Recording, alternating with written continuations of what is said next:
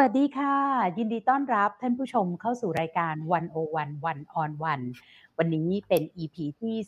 261 แล้วนะคะ วันนี้คุณผู้ชมทั้งหลายอยู่กับดิฉันกันนิกากิติเวชกุลค่ะ ช่วงนี้เสียงปี่เสียงกรองของการเลือกตั้งความคึกคักในกรุงเทพมหานคร เมืองหลวงของเรานะคะแล้วก็ที่พัทยาเนี่ยคึกคักมากนะคะ เพราะว่าอย่างกรุงเทพเองไม่ได้เลือกตั้งมาประมาณแล้ว 9 ปีนะคะเขาบอกว่าคนที่อายุ ตอนนี้อายุ 26-27 เนี่ยอาจจะไม่เคยเลือกตั้งกรุงเทพมหานครเลยนะคะ วันนี้เราจึงได้รับเกียรติจากดรนัทกรวิทิตานนท์จากภาควิชารัฐประศาสนศาสตร์ คณะมนุษยศาสตร์ และสังคมศาสตร์ มหาวิทยาลัยราชภัฏเชียงใหม่ มาพูดคุยกันในหัวข้อจับตาเลือกตั้งกรุงเทพพัทยาท้องถิ่นพิเศษที่ไม่พิเศษ อาจารย์คะ สวัสดีค่ะ ครับ สวัสดีครับผม ค่ะ อาจารย์คะ จากหัวข้อเลยถามกันตรงไปตรงมาแบบนี้ เรารู้ว่าการเลือกตั้งของสองพื้นที่นี้คือทั้งกทม แล้วก็พัทยาเนี่ยถูกจับมาไว้หลังสุดเลย หลังจากที่อบตอบจอะไรเลือกไปเทศบาลหมดแล้วเนี่ยเพราะเขาบอกว่าเป็นลักษณะของท้องถิ่นพิเศษ แต่ว่าท้องถิ่นพิเศษนี้พิเศษยังไง และที่ไม่พิเศษ ดูจากความที่เหมือนจะพิเศษเนี่ย มันไม่พิเศษยังไงคะเริ่มแบบนี้ก่อน ครับคือคือมันเคยพิเศษครับผมคือหมายความว่าณตอนที่มันเกิดเมืองพัทยาหรือว่าเกิดกรุงเทพมหานครขึ้นในฐานะองค์กรปกครองท้องถิ่นนะย้อนกลับไปนะฮะอย่างกรุงเทพก็เกิดเมื่อนะครับ2518 อย่างเงี้ยอย่างเมืองพัทยาก็เกิดเมื่อ 2521 เนี่ย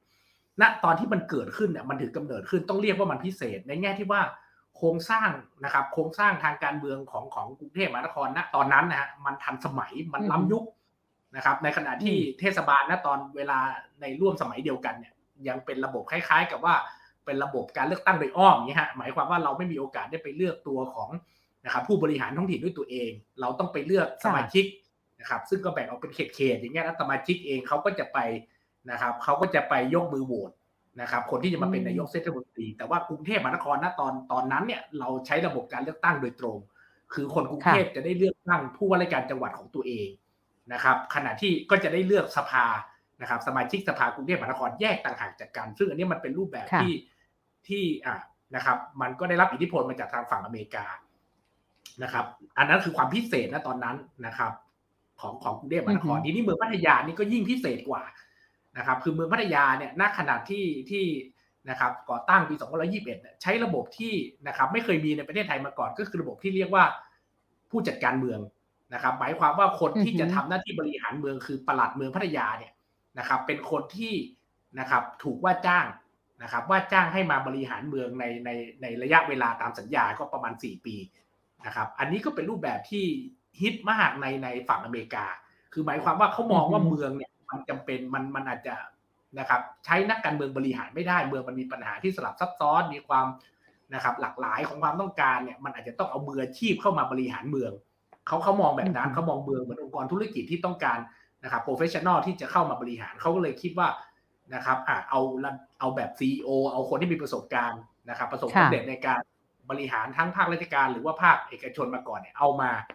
นะครับ มามาก็คือพูดง่ายก็มีกระบวนการสรรหาว่าจ้างกันไป แล้วก็ทำหน้าที่ ซึ่งพัทยาก็ใช้แบบนี้มานานนะครับ จนจนมาเปลี่ยนเอาเมื่อเมื่อหลังรัฐมนูลปี 40 อันเนี้ย สองอย่างเนี้ยนะครับสองสองอ่าคือโครงสร้างการเมืองภายในแบบนี้ที่ผมเรียกว่าณตอนนั้นมันเคยพิเศษนะครับ แต่ว่าพอปัจจุบันเนี่ยไอความพิเศษตรงนั้นมันก็มันก็หายไปเนื่องจากนะครับ เนื่องจากว่าพอมันมีรัฐมนูลปี 40 ปุ๊บเนี่ยตัวของรัฐมนูลเองเนี่ยเขาพยายามจะนะครับไปจัดรูปแบบโครงสร้างภายในตรงเนี้ยที่ที่ได้เล่าไปให้มันมีลักษณะเป็นไนก็คือเหมือนกันทั้งประเทศนะครับ ก็คือพูดง่ายก็คือมันไม่ค่อยมีทางออก มันก็จะมีแค่ 2 รูปแบบก็คือไม่เลือกตั้งนายกโดยตรง ก็เหลือแค่เลือกตั้งนายกโดยอ้อมนะครับ ทีนี้มันก็ทำให้ความพิเศษที่มันเคยพิเศษมันมันก็นะครับอะหายไปนะครับ แต่ว่ามันก็ยังมีหลายอย่างนะฮะที่ที่เราอาจจะพูดได้ว่ากรุงเทพเนี่ยมันก็พิเศษกว่าที่อื่น หรือเมืองพัทยาเนี่ยในในนะครับ ในอดีตเนี่ยก็สามารถจะเสนองบมันตรงนะครับ กับรัฐบาลกับสำนักงบนะครับ ซึ่งซึ่งท้องถิ่นอื่นเนี่ยจะทำแบบนั้นไม่ได้ท้องถิ่นอื่นจะต้องเสนอผ่านนะครับลำดับขั้นบังคับบัญชา เช่น ถ้าเป็นอบตเนี่ย ผ่านอำเภอในอำเภอเอาไปเข้าท้องถิ่นจังหวัดนะครับ ท้องถิ่นจังหวัดก็ไปเข้าที่กรมส่งเสริมการปกครองท้องถิ่นอะไรเงี้ยกว่ามันจะนะครับอ่าออกมาเป็นงบประมาณมันก็จะมีขั้นตอนนะครับ แต่ว่าของของเมืองพัทยากับกรุงเทพสามารถเสนอตรงได้เลย ซึ่งตอนหลังเขาก็พยายามปรับตรงนี้นะครับอบจงอบจก็เริ่มเสนอตรงได้ละนะครับ อันนี้ก็คือความพิเศษค่ะในอดีตแต่ว่าหลายอย่างที่ไม่พิเศษก็คือว่ากรุงเทพพัทยาก็หนีไม่พ้นปัญหาที่ผมคิดว่าเป็นปัญหาภาพรวม คือไม่ใช่อาจารย์คะเฉพาะก่อนที่จะไปจะไปเรื่องของความไม่พิเศษเนี่ยสนใจเรื่องการก่อกำเนิดไอ้ความพิเศษของกทมกับพัทยาในช่วงเริ่มแรก มันเกิดมาด้วยรัฐบาลแบบไหนเอ่อลักษณะของความเป็นประชาธิปไตย หมายถึงว่ามันเข้มข้นขนาดไหน เขาถึงคิดรูปแบบแบบนี้ได้อะค่ะ คือคือมันมันน่าสนใจมากคือกรุงเทพกับเมืองพัทยาเนี่ยมันไม่ได้เกิดในยุค เมืองกรุงเทพเนี่ยอาจจะพูดได้นะครับว่าเกิดในยุค แต่เป็นเป็นรอยต่อเนาะก็คืออะเอาเราเราคุยกับอือฮึกรุงเทพก่อนก็คือกรุงเทพเนี่ยมันเกิดขึ้นนะครับกรุงเทพที่มันรวมจังหวัดสองจังหวัดเข้าด้วยกัน แล้วก็เป็นมหานครใหญ่อย่างทุกวันเนี้ยมันเกิดขึ้นตั้งแต่จอมพลหนอมประมาณปี2115 แต่กรุงเทพที่มันมีลักษณะเป็นท้องถิ่นเนี่ย มันถูกเปลี่ยนในสมัยของรัฐบาลสัญญาธรรมศักดิ์ซึ่งนะครับเป็นผลผลิตจากการเคลื่อนไหวเรียกร้องประชาธิปไตยในในวันที่ 14 ตุลา 2116 นะครับ มันก็เลยทำให้ค่ะเกิดการเปลี่ยนแปลงรัฐธรรมนูญที่เขาเรียกว่ารัฐธรรมนูญสภาสันนม้าและไอ้ตัวรัฐธรรมนูญสภาสันนม้าเนี่ยแหละที่มันเป็นกำหนดโครงสร้างของท้องถิ่นนะครับ ว่าจะต้องมีที่มาจากการเลือกตั้งอะไรยังไงเท่านั้น แล้วก็มันก็นำมาสู่การนะครับ เริ่มการทดลองที่กรุงเทพมหานครก่อนก็เลยเกิดระบบที่ได้ว่ามา แต่เมืองพัทยากลับค่ะแตกต่างออกไปนะฮะคือเมืองพัทยาเนี่ยเกิดขึ้นในยุคหลัง 6 ตุลานะครับ เกิดขึ้นในยุคของรัฐบาลเกียงศักดิ์ชมันนันท์ นะครับ แต่ถามว่าทำไมเขาไปเลือกเอารูปแบบแบบนั้น เราต้องเข้าใจอย่างว่าเมืองพัทยาเนี่ยมันรับใช้อเมริกันมาตลอดนะครับ มันเป็นอืมผลผลิตจากค่ะความเย็นเนาะคือคือเมื่อก่อนเนี่ยนะครับ ตรงที่เป็นเมืองพัทยาทุกวันเนี้ยมันไม่มีอะไรนะครับ เมืองพัทยาอือฮึเดิมเนี่ยก่อนหน้าจะมีเมืองพัทยาเนี่ยมันเคยอยู่ตรงที่เขาเรียกว่านาเกลือ สมัยนั้นก็จะมีสุขาภิบาลนาเกลือนะครับ แต่ว่าฝรั่งเวลาเขามาลบเขาอ่ามีอุตภเปามีสัตหีบนะครับเขาก็อยากรีแลกซ์นะครับ มันก็ทำให้เมืองพัทยาขยายตัวนะครับ กองทัพ ต่างๆ ที่เข้าไปทางภาคอีสานหรือว่าทางนะครับอ่าทางเครื่องบินทางอะไรเนี้ยก็จะมาใช้พัทยาเป็นที่พักผ่อนหย่อนใจนะครับแม้กระทั่งหลังสงครามเย็นสิ้นสุดนะครับ เวียดนามเนี่ยนะครับอือฮึไส้ร่อนแตกเนี่ยตัวของความนิยมค่ะของพัทยาก็ไม่ได้ลดน้อยถอยลง มันยังมีการฝึกซ้อมรบมันยังมีการที่คนอเมริกาไปมาหาสู่นะครับ แล้วมันก็ทำให้เมืองพัทยานะตอนนั้นเนี่ยเขาก็ลองคิดแล้วว่าจะรองรับการขยายตัวของเมืองพัทยายังไง นะครับ ซึ่งอือฮึซึ่งกลุ่มนักเที่ยวแรกๆของเมืองพัทยานี่คือคือคือคนอเมริกันเนาะแต่ว่าตอนหลังมันก็เปลี่ยนเป็นคนจีนคนอินเดียคนรัสเซียอะไรเงี้ยแต่ว่าอืมณตอนตอนนั้นเนี่ยฮะที่ที่เขาคิดเขาก็คงได้ไอเดียแล้วว่าเอ๊ะนะครับเนื่องจากกลุ่มหลักที่มาอาศัยอยู่มาท่องเที่ยวเนี่ยเป็นคนอเมริกาอือฮึนะครับถ้าคิดถึงรูปแบบที่มันน่าจะเหมาะกับเมืองพัทยาเนี่ยซึ่งมันมีลักษณะของความอืมนะครับ มันมี คือมันมันเติบโตมันมีเส้นเลือดใหญ่เป็นการท่องเที่ยวมันมีลักษณะที่ฝรั่งฝรั่งเต็มไปหมดอะไรเงี้ยมันก็จะมีความค่ะนะครับบริบทเชิงพื้นที่ที่มันแตกต่างจากที่อื่น จะจะเอาอะไรมาใส่กับเมืองพัทยาดีก็คงคงไปอือฮึศึกษานะครับคนที่เขาทำงานเขาคงค่ะไปศึกษาของอเมริกาเขาก็พบว่าระบบเนี้ยมันเป็นระบบที่ฮิตมากนะครับ เมืองใหญ่ ๆ ในอเมริกาจะใช้ระบบนี้นะครับ ก็คือนักการเมืองเนี่ยเข้าไปก็ไปอยู่ในสภา นะครับแล้วก็ไปไปไปคุยกันแล้วก็อ่าเปิดโอกาสให้มีการจ้างนะครับ ก็เอาผู้ที่มีบทบาทจ้างมืออาชีพนะครับเนาะอ่าอืมใช่ก็มาประชันขันแข่งค่ะกันแล้วเราก็เลือกค่ะนะครับว่าเราจะจ้างใครก็มีสัญญา ถ้าเขาทำไม่ได้ตาม DOR นะครับ เราก็อาจจะอือฮึปลดก่อนเวลาอ่าวาระอันควรก็ได้เงี้ยมันก็ขึ้นอยู่กับเสียงอือฮึประชาชนที่เขาเลือกตัวแทนเข้าไป แต่ว่าตัวแทนเหล่านี้ไม่ได้เป็นผู้บริหารโดยตรง ตัวแทนเหล่านี้เป็นเพียงคนรับรองมืออาชีพให้เข้ามานั่งบริหารเมืองอีกทอดหนึงครับผมค่ะ ทีนี้ถ้าเราพอเข้าใจบริบทของประวัติศาสตร์มีส่วนครับอือฮึค่ะ ก็ทำให้เราเห็นเลยว่าอ๋อมันมีที่มาที่ไปแบบนี้ ทีนี้เมื่อสักครู่อาจารย์พูดถึงความพิเศษของมันเช่น การสามารถเสนองบประมาณโดยตรงได้ในช่วงเริ่มแรกเนี่ย เป็นการเลือกตั้งโดยตรงนะคะ แล้วอะไรที่เป็นความไม่พิเศษ ที่ถูกปรับเปลี่ยนก็มาผมผมคิดว่าคือเราต้องนึกภาพตามนะผมผมคิดว่า หลายอือฮึคนน่าจะคุ้นกับข่าวนี้แล้วมันเป็นข่าวระดับโลกนะฮะบิลเกตส์เคยมาพัทยาเมื่อหลายปีก่อน ปรากฏว่ามันก็มีที่สวยงามมีทะเลมีอะไรให้โพสต์เยอะแยะบิลเกตส์ไม่โพสต์นะฮะบิลเกตส์ไปโพสต์รูปสายไฟที่มันอีลุงตุงนังนะอ่าครับเนี่ยเป็นคนแรกเลย คนดังคนแรกที่ถ่ายรูปสายไฟ ก่อนที่จะมาเป็นคนดังอีกหลาย ๆ คน แล้วก็กลายเป็นเหมือน landmark ของประเทศไทยนะคะค่ะ หลังจากบิลเกตส์อันนี้เพื่อเพื่อเพื่อเพื่อให้เห็นนะว่าเมืองพัทยาเองเนี่ยกับกรุงเทพมหานครเองที่ได้ชื่อว่าพิเศษเนี่ยก็ล้วนแต่เจอปัญหานี้ไม่ต่างกันนะครับ ล่าสุดรัสเซลโครว์มานะครับรัสเซลโครว์ก็มาถึงก็ซ้อนมอเตอร์ไซค์มอเตอร์ไซค์ไปไหนต่อไหน แล้วก็ลงรูปสายไฟฟ้าที่มันพันกันอีนุงตุงนังเหมือนเหมือนกับอ่าบิลเกตส์นะฮะดังนั้นอืมหมายความว่าทั้งสองแห่งเนี่ยมันเป็นพิมันเป็นท้องถิ่นที่ได้ชื่อว่าพิเศษ แต่ว่าปัญหาที่มันเป็นปัญหาลักษณะเนี่ยมันไม่ได้เกิดแค่สองแห่งนี้ มันเกิดทั่วประเทศ นะครับ ผมเรียกว่าปัญหาลักษณะของพื้นที่ทับซ้อนอำนาจซ้อนทับนะครับ แล้วผมมีโอกาสได้ไปคุยกับผู้บริหารพัทยาเมื่อหลายปีก่อนนะครับ หลายเรื่องเขาบอกเลยนะครับว่าไม่อยู่ในอำนาจหน้าที่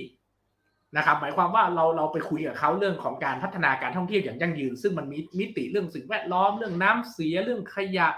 นะครับ เรื่องความปลอดภัยสารพัดเรื่องนะครับ แต่เวลาเราไปพูดกับเขาเนี่ยเขาบอกว่าอันนี้ไม่ได้อยู่ในอำนาจหน้าที่ อันนี้ต้องไปบอกตำรวจนะอันนี้ต้องไปบอกอะ นะครับต้องไปบอกเจ้าท่านะ อันนี้ต้องไปบอกอะทรัพยากรธรรมชาติและสิ่งแวดล้อมอันนี้ต้องไปบอกแรงงาน เราเห็นได้ชัดเลยเนี่ยคือปัญหาที่ที่เรียกว่าในพื้นที่เดียวกันเนี่ยไอตัวของหน่วยงานที่มันรับผิดชอบเนี่ยมันมันเยอะแยะมากมายเนาะนะครับมันมีทั้งระดับส่วนภูมิภาคและระดับของส่วนกลางที่ตั้งอยู่ในพื้นที่ ซึ่งตรงนี้เองเนี่ยมันมันสะท้อนถึงการที่เมืองพัทยาเองหรือว่ากรุงเทพมหานครเองเนี่ยไม่ได้มีอำนาจเต็มในการบริหารจัดการพื้นที่เมืองของตัวเองนะครับ หลายครั้งที่มันเกิดปัญหาและทำนองเนี้ยเราก็จะเห็นเนาะมีการสร้างสะพานลอยนะครับปรากฏว่าอยู่ๆมันก็จะมีเสาอ่ามันก็จะมีสายไฟฟ้าพาดผ่านนะครับ แล้วก็มีคนตั้งคำถามว่าทำไมไม่ไปคุยกัน มันคุยกันไม่ได้เพราะว่าหน่วยงานเนี่ยมันเป็นคนละนะครับ แล้วมันไม่ได้อยู่ในกรทมนะครับสะพานลอยมันอาจจะเป็นของกรมทางหลวงนะครับขณะเดียวกันไอ้สายไฟฟ้าเนี่ยมันก็อาจจะเป็นของทั้งนะครับ เป็นสายโครงข่ายโทรคมนาคมเป็นของ TOT 3BB นะครับ เป็นของอะถ้าเป็นสายไฟฟ้าก็เป็นของ นะครับการไฟฟ้านครหลวงอะไรก็ว่าไปหรือว่าถ้าออกนอกนะครับกรุงเทพไปอาจจะเป็นการไฟฟ้าส่วนภูมิภาคอะไรเงี้ยนะครับอันนี้คือคือปัญหาที่ที่มันมันทำให้นะครับกรุงเทพกับเมืองพัทยาเนี่ยมันไม่ได้พิเศษ เพราะถ้าพิเศษจริงอะไอ้ภารกิจเหล่านี้มันควรจะต้องไป under อยู่ภายใต้ ผู้บริหารกรุงเทพหรือว่านายกเมืองพัทยาอะไรเงี้ยค่ะ นอกจากไอ้ความไม่พิเศษเรื่องพื้นที่อำนาจซ้อนทับแล้ว มันยังมีเรื่องอื่น ๆ อีกไหมคะ ที่คิดว่ามันเป็นจุดที่ทำให้ กทมกับพัทยาเนี่ยดูเหมือนอีหลักอีเหลือ ใช้คำแบบนี้ก็น่าจะพอได้นะคะมันดูลักลั่น คือผมคิดว่ามันมีประเด็นสำคัญก็คือ คือที่ได้พูดไปฮะมันก็คือมันมีทั้งพื้นที่ที่ทับซ้อนแล้วก็เรื่องอำนาจ ซึ่งอำนาจส่วนใหญ่เนี่ยผมยกตัวอย่างง่ายๆนะอย่างอย่างยกตัวอย่างในต่างจังหวัดเนี่ยนะถ้าสมมุติเราจะขออนุญาตสร้างสถานประกอบกิจการที่เป็นสถานบันเทิงเนี่ยนะ นะฮะในต่างจังหวัดเนี่ยคนที่มีอำนาจเซ็นใบอนุญาตคือผู้ว่าราชการจังหวัด แต่กรุงเทพมหานครเนี่ย ซึ่งเป็นองค์กรพิเศษที่ควรจะมีเรื่องนี้มันควรจะต้องอยู่ที่ผู้ว่าไหมนะฮะปรากฏว่านะครับผมไอ้อำนาจตัวเนี้ยนะครับ ในกรุงเทพมหานครเนี่ยเขากลับเอาไปไว้ที่กระทรวงมหาดไทย หรือว่าสำนักงานตำรวจแห่งชาติมันมันจะต้องไปดูรายละเอียดอีกทีผมผมแต่ว่าอันนี้คือตัวอย่างหนึ่งว่าว่าว่าเออแทนที่ อำนาจตรงเนี้ยในต่างจังหวัดอยู่ที่ผู้ว่า แต่พอมาอยู่กทมทำไมอำนาจตรงนี้ไม่อยู่ที่ผู้ว่าบ้างกลับไปไว้ที่ส่วนกลางซึ่งมันมีเยอะแยะมากมายนะฮะมันมีเรื่องการพันนงการพนันอะไรต่าง ๆ ที่ผู้ว่าเข้าไปออกใบอนุญาตไปเหล่านี้อะไรไม่ได้ แล้วก็เอาอำนาจนี้ไปไว้ที่ที่อ่าส่วนกลาง อันนี้ก็คือเพื่อสะท้อนว่าเนี่ยมันมันเป็นแค่นะครับ ตัวอย่างเล็กๆ จากจากสารพัดปัญหานะครับที่ที่มันสะท้อนถึงอำนาจที่จำกัดของกรุงเทพมหานคร ดังนั้นเวลาหาเสียงหลายคนรู้สึกว่ามันไม่สุด นะครับทำไมไม่เสนออะไรที่แรงๆทำไมไม่เสนออะไรที่มัน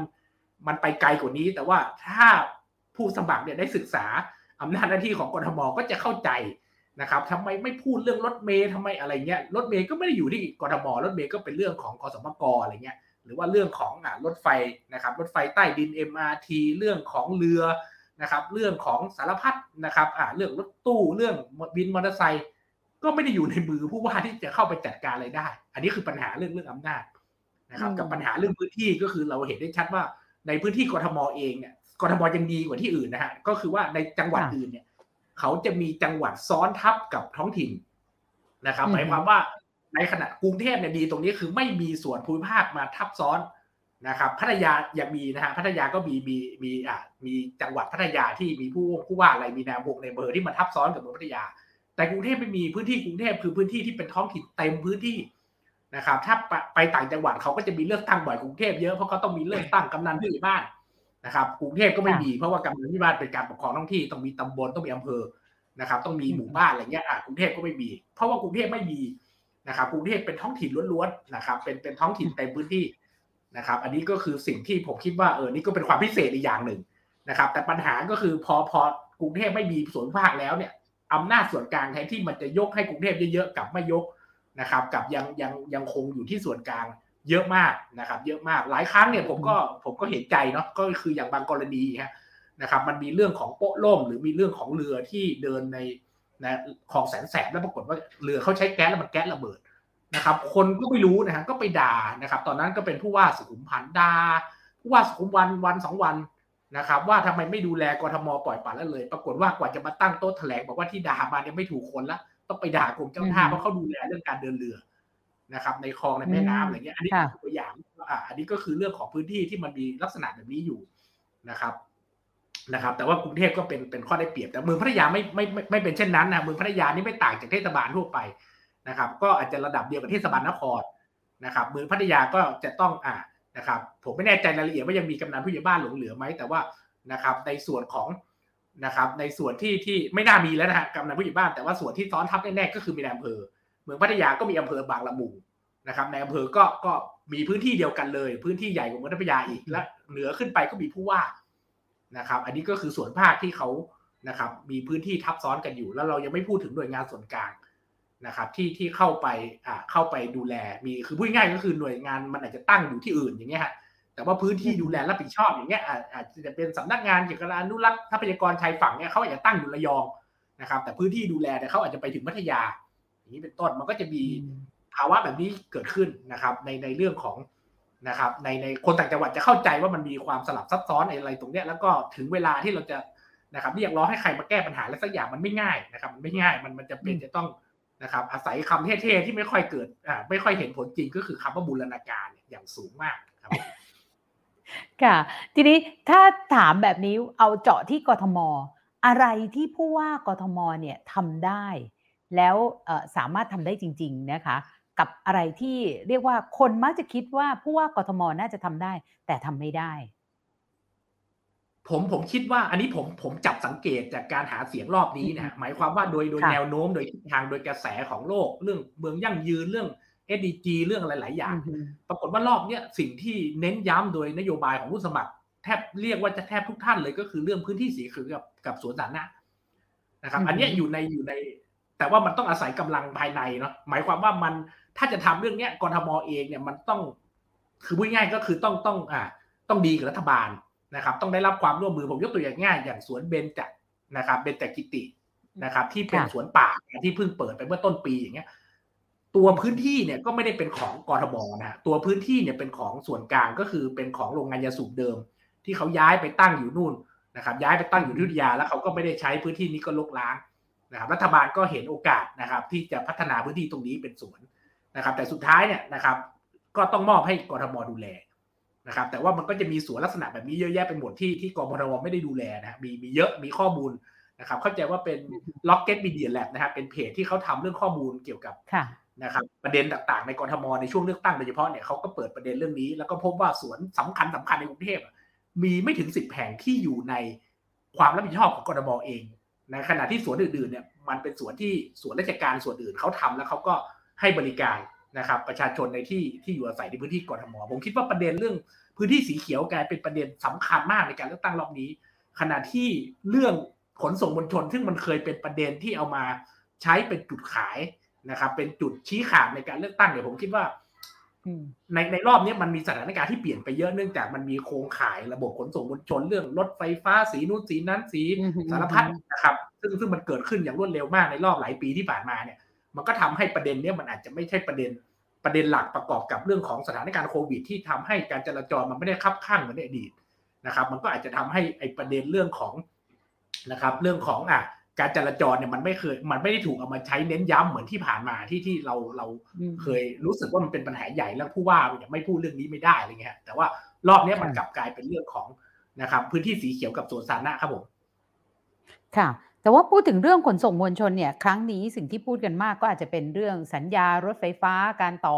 รถไฟฟ้าสายสีเขียว อันนี้อยู่ในมือของกทมแน่ๆอย่างกรุงเทพธนาคม ซึ่งเป็นรัฐวิสาหกิจของกทม อันนี้ก็น่าจะอยู่ในกทมเอออยู่ในมือของกทมเต็มๆใช่ไหมคะแล้วอย่างเรื่องสาธารณสุขค่ะ อาจารย์เชิญเลยครับเชิญก่อนเลยค่ะผมผมคิดว่าปัญหาใหญ่ก็คือว่า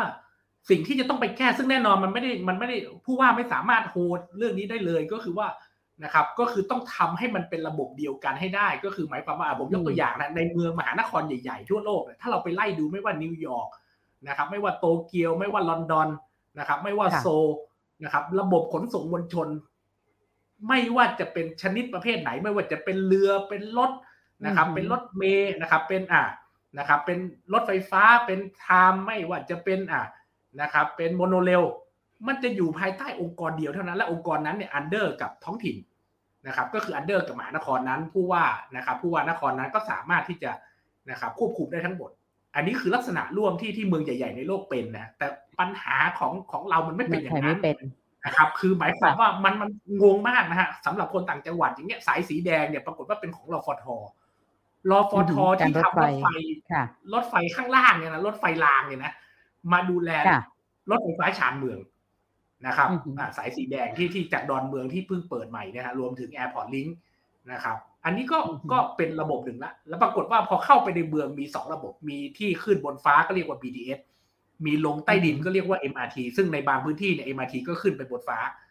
นะครับ มันมีความนะครับ มันมีความหลากหลายตรงนี้แล้วมันทำให้นะครับ ปัญหาใหญ่ที่มันเกิดขึ้นก็คือ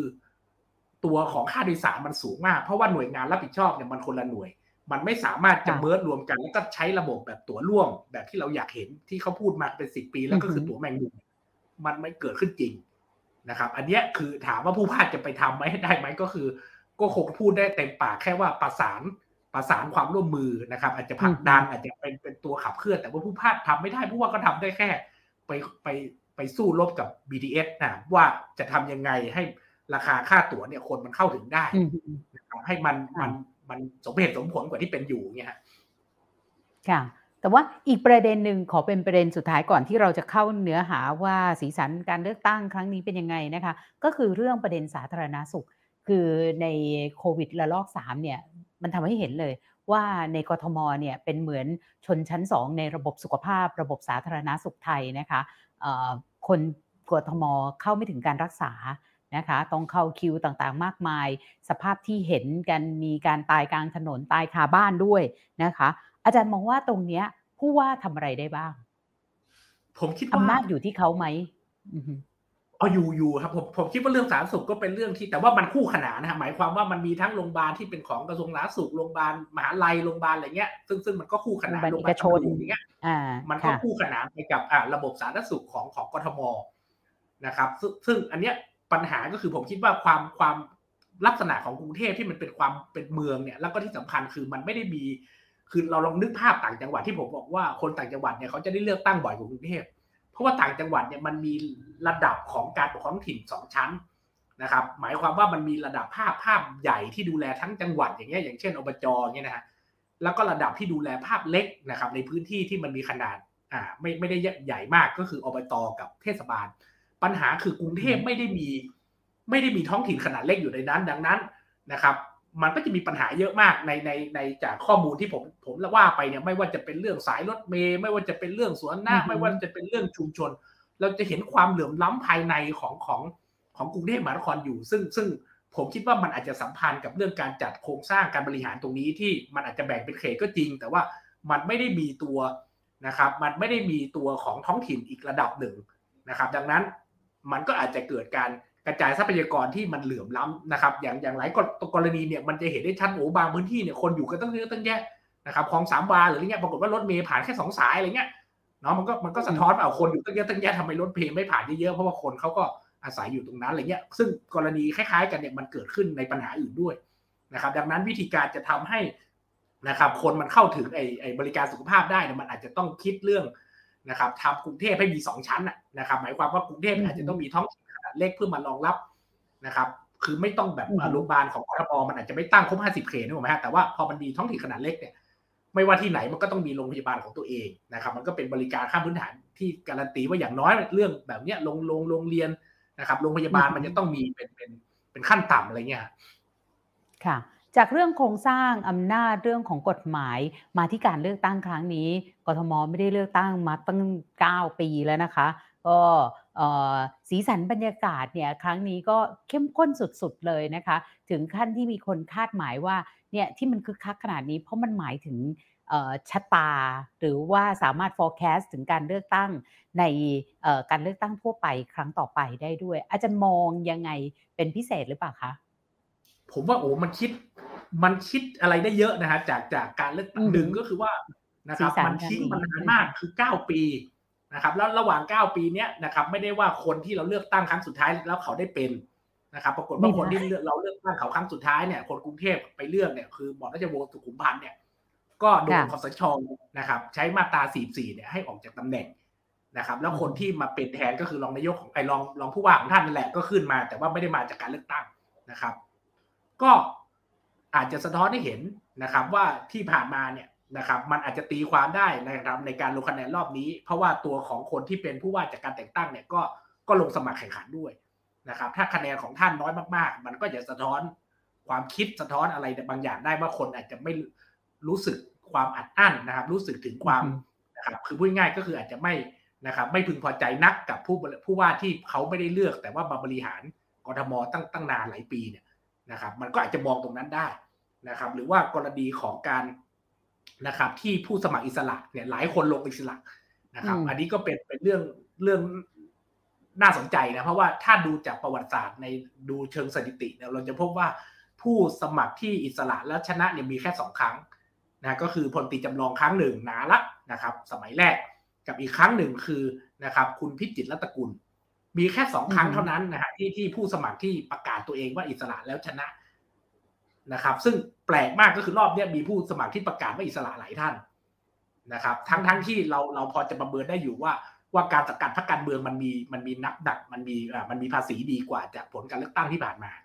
นะครับ ดังนั้นอันนี้ก็จะเป็นอีกประเด็นหนึ่งที่ที่ชวนให้ติดตาม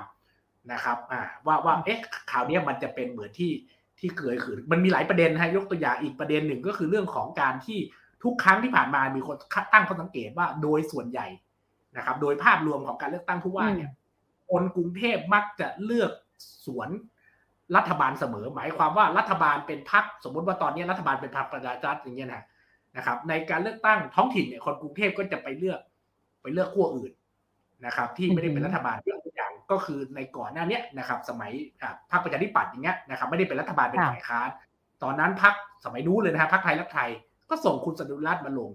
นะครับ ก็ก็ไม่ได้เป็นนะก็ไม่ได้เป็นนะครับ ตอนหลังนะครับ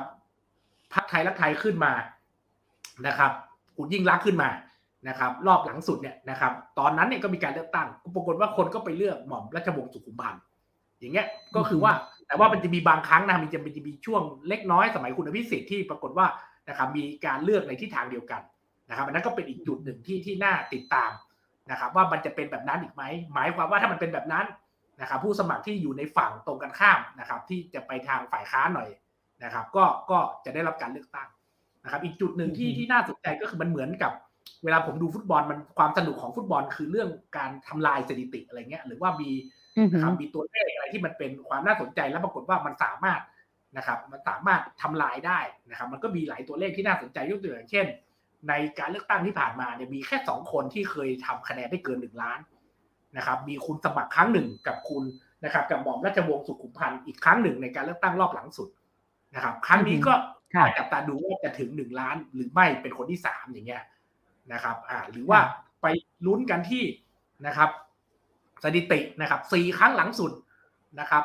พรรคประชาธิปัตย์เนี่ยนะครับ ตั้งแต่สมัยคุณอภิรักษ์นะครับ มาจนถึง นะครับอภิรักษ์โกศยุทินนะครับมาจนถึงบอดพระเจ้าวงศ์สุขุมพันธ์เนี่ยบริพัตรเนี่ยนะครับสี่ครั้งรวดแล้วที่ประชาธิปัตย์ชนะมาตลอดนะครับคือถ้าเป็นฟุตบอลก็คือวินอินเดโลฮะมาดูกันว่าจะชนะได้หรือไม่ในในในครั้งนี้นะครับ มันก็เป็นเป็นเกตเล็กเกตน้อยนะครับมันก็เป็นอ่าเป็นตัวเลขเป็นสถิติที่นะครับ มันทำให้การติดตามการเลือกตั้งครั้งนี้มันมันนะครับ มันมีอะไรให้พูดถึงแน่นอนหลังจาก หลังจากผลการเลือกตั้งออกครับผมค่ะ ครั้งนี้เนี่ยมันมีทั้งผู้สมัครที่เป็นพัก ผู้สมัครที่เป็นอิสระ ผู้สมัครที่เป็นอิสระที่เหมือนมีพัก อาจารย์มองประเด็นนี้ยังไงบ้างคะผมคิดว่าคือปัจจัยในการเลือกของคนนะฮะถ้าเราดูแบบรวมๆแบบกว้างๆมันก็จะไม่พ้นเรื่องของอ่าตัวบุคคลนะครับ เรื่องของพรรคที่สังกัด เรื่องของนโยบายที่ใช้หาเสียง แล้วก็ประเด็นที่มันเป็นประเด็นประเด็น ในเป็นอิชชูที่มันเกิดขึ้นในการเลือกตั้งครั้งนั้นๆ ซึ่งเราก็บอกไม่ได้มันจะมีอะไรไม่รู้เกิดขึ้นอีกนะครับ เป็นเรื่องอื้อฉาวนู่นนี่นั่นเกิดขึ้นอีกในช่วงเวลาที่เหลืออยู่ไม่ถึงหนึ่งเดือนเนี่ยนะครับเราก็บอกไม่ได้แต่ว่าสี่สี่ปัจจัยเนี่ยมันจะเป็นตัวกำหนดพฤติกรรมของคนเลือกนะครับ ซึ่งนะครับรอบเนี้ยนะครับพอพอถามว่าเอ๊ะแล้วทำไมมีผู้สมัครที่ที่ทั้งสังกัดพรรคและไม่สังกัดผมผมคิดว่ามันมีนะครับเราเราเราเราคงปฏิเสธไม่ได้ว่าการเมืองท้องถิ่นเองมันก็สัมพันธ์กับการเมืองระดับชาติ และภาวะของสังคมไทยเนี่ยมันยังมีการเมืองของสีเสื้ออยู่นะครับ ซึ่งมันเป็นผลพวงมาตั้งแต่การรับอาหารปี 49 มันก็เกิดการแบ่งสีนะครับ มันเกิดอ่าคือภาวะแบบนี้มันก็ถูกเอามาตัดสินในการเมืองระดับท้องถิ่นด้วยนะครับ ดังนั้นนะครับ ถ้าผู้สมัครนะครับ ประกาศชัดเจนว่าอยู่พรรคไหนเนี่ยโอกาสที่จะเสียคะแนนจากฝั่งตรงข้ามก็มีนะครับ แต่ว่าถ้าถ้าประกาศว่าอิสระเนี่ยมันก็ค่อนข้างจะไว้วางใจได้ว่าอาจจะไปได้คะแนนในฝั่งตรงข้ามมาให้กับตัวเอง นะครับ แต่แน่นอนในด้านหนึ่งก็จะเสียคะแนนกับฐานตัวเองที่ถ้าประกาศชัดๆ แล้วก็นะครับพูดออกไปเลยเนี่ยเขาก็นะครับลงคะแนนให้อย่างแน่นอนเนี่ยมันก็คือเป็นอาจจะเป็นเหตุผลครับ ที่ทำให้ต้องต้องเลือกลงอิสระทีนี้ถ้ามองแบบกรณีว่าสีเสื้อยังคงมีอิทธิพลในการเมืองรวมทั้งการเลือกตั้งครั้งนี้เนี่ย ถ้าแบบนี้อาจารย์คะ มันก็จะ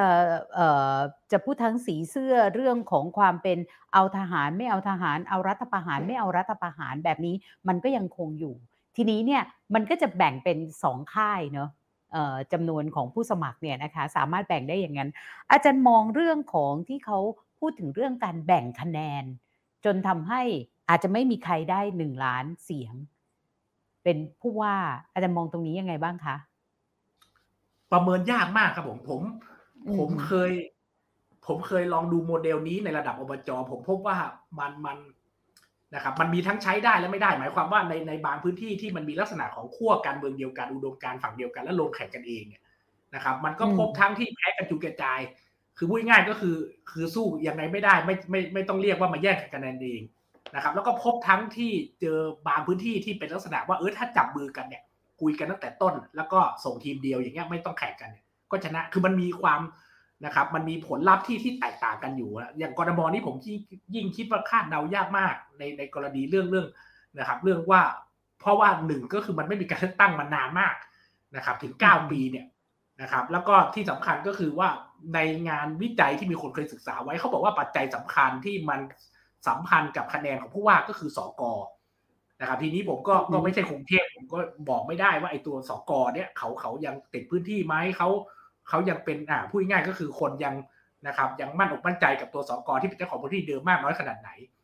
ซึ่งงานวิจัยที่ผ่านมาบอกว่านี่คืออีกตัวแปรสำคัญที่เป็นตัวกำหนดนะครับ และพฤติกรรมการเลือกของของคนเนี่ยมักจะเลือกไปในทิศทางเดียวกัน หมายความว่าถ้าถ้าเขาลงเป็นพักนะฮะในอดีตมันค่อนข้างจะชัดเจนเนาะเขาก็จะเลือกสกจากพักเนี้ยนะครับ เช่นเดียวกับผู้ว่าจากพักนี้ นะข้อข้อมูลที่ที่มีน่าสนใจก็คือมีการไปดูการเลือกตั้งหลังประมาณนะครับสี่ครั้งหลังของกรทมพบว่าที่ปัจจัยปัจชนะล้วนเนี่ยพบว่าในห้าสิบเขตนะครับสี่สิบเขตเนี่ยนะครับ ตัวของผู้สมัครที่ที่ลงในนามประชาธิปัตย์ชนะ แล้วก็ที่สำคัญก็คือว่าสกในในเขตเหล่านี้ก็จะชนะตามไปด้วยนะครับ คือมันมีความสัมพันธ์ในในทิศทางเดียวกันเนี่ยทีนี้เราไม่รู้นะครับ เนื่องจากมันหายการเลือกตั้งมานานและตัวสกเนี่ยเขาก็โดนปลดไปตั้งแต่คอสชยึดอำนาจปีห้าเจ็ด นะครับกลายเป็นสกที่ใครก็ไม่รู้นะฮะเขาก็แต่งตั้งรายการเป็นสกเราก็ไม่รู้ว่าไอ้ไอ้ช่วงเวลาที่หายไปเนี่ยนะครับ เจ้าถิ่นเดิมเนี่ยยังจะมีบทบาทยังจะสามารถอ่าโน้มน้าวนะครับ ผู้สมัครได้หรือไม่นะผู้ผู้มีสิทธิเลือกตั้งได้ได้อยู่หรือเปล่าเนี่ยค่ะ แต่ว่าในกรทมมันจะมีอีกปัจจัยหนึ่ง ไม่ว่าจะเป็นการเลือกตั้งท้องถิ่น หรือว่าการเลือกตั้งระดับชาติเนี่ย มันจะมีเรื่องของกระแสเข้ามาด้วย ตรงนี้อาจจะมองยังไงว่ามันจะเป็นปัจจัยด้วยไหมคะ นอกจาก 4 ปัจจัยที่ว่ามาไม่ว่าจะเป็นเรื่องตัวบุคคลพักที่สังกัดนโยบายที่หาเสียงหรือว่าอิชู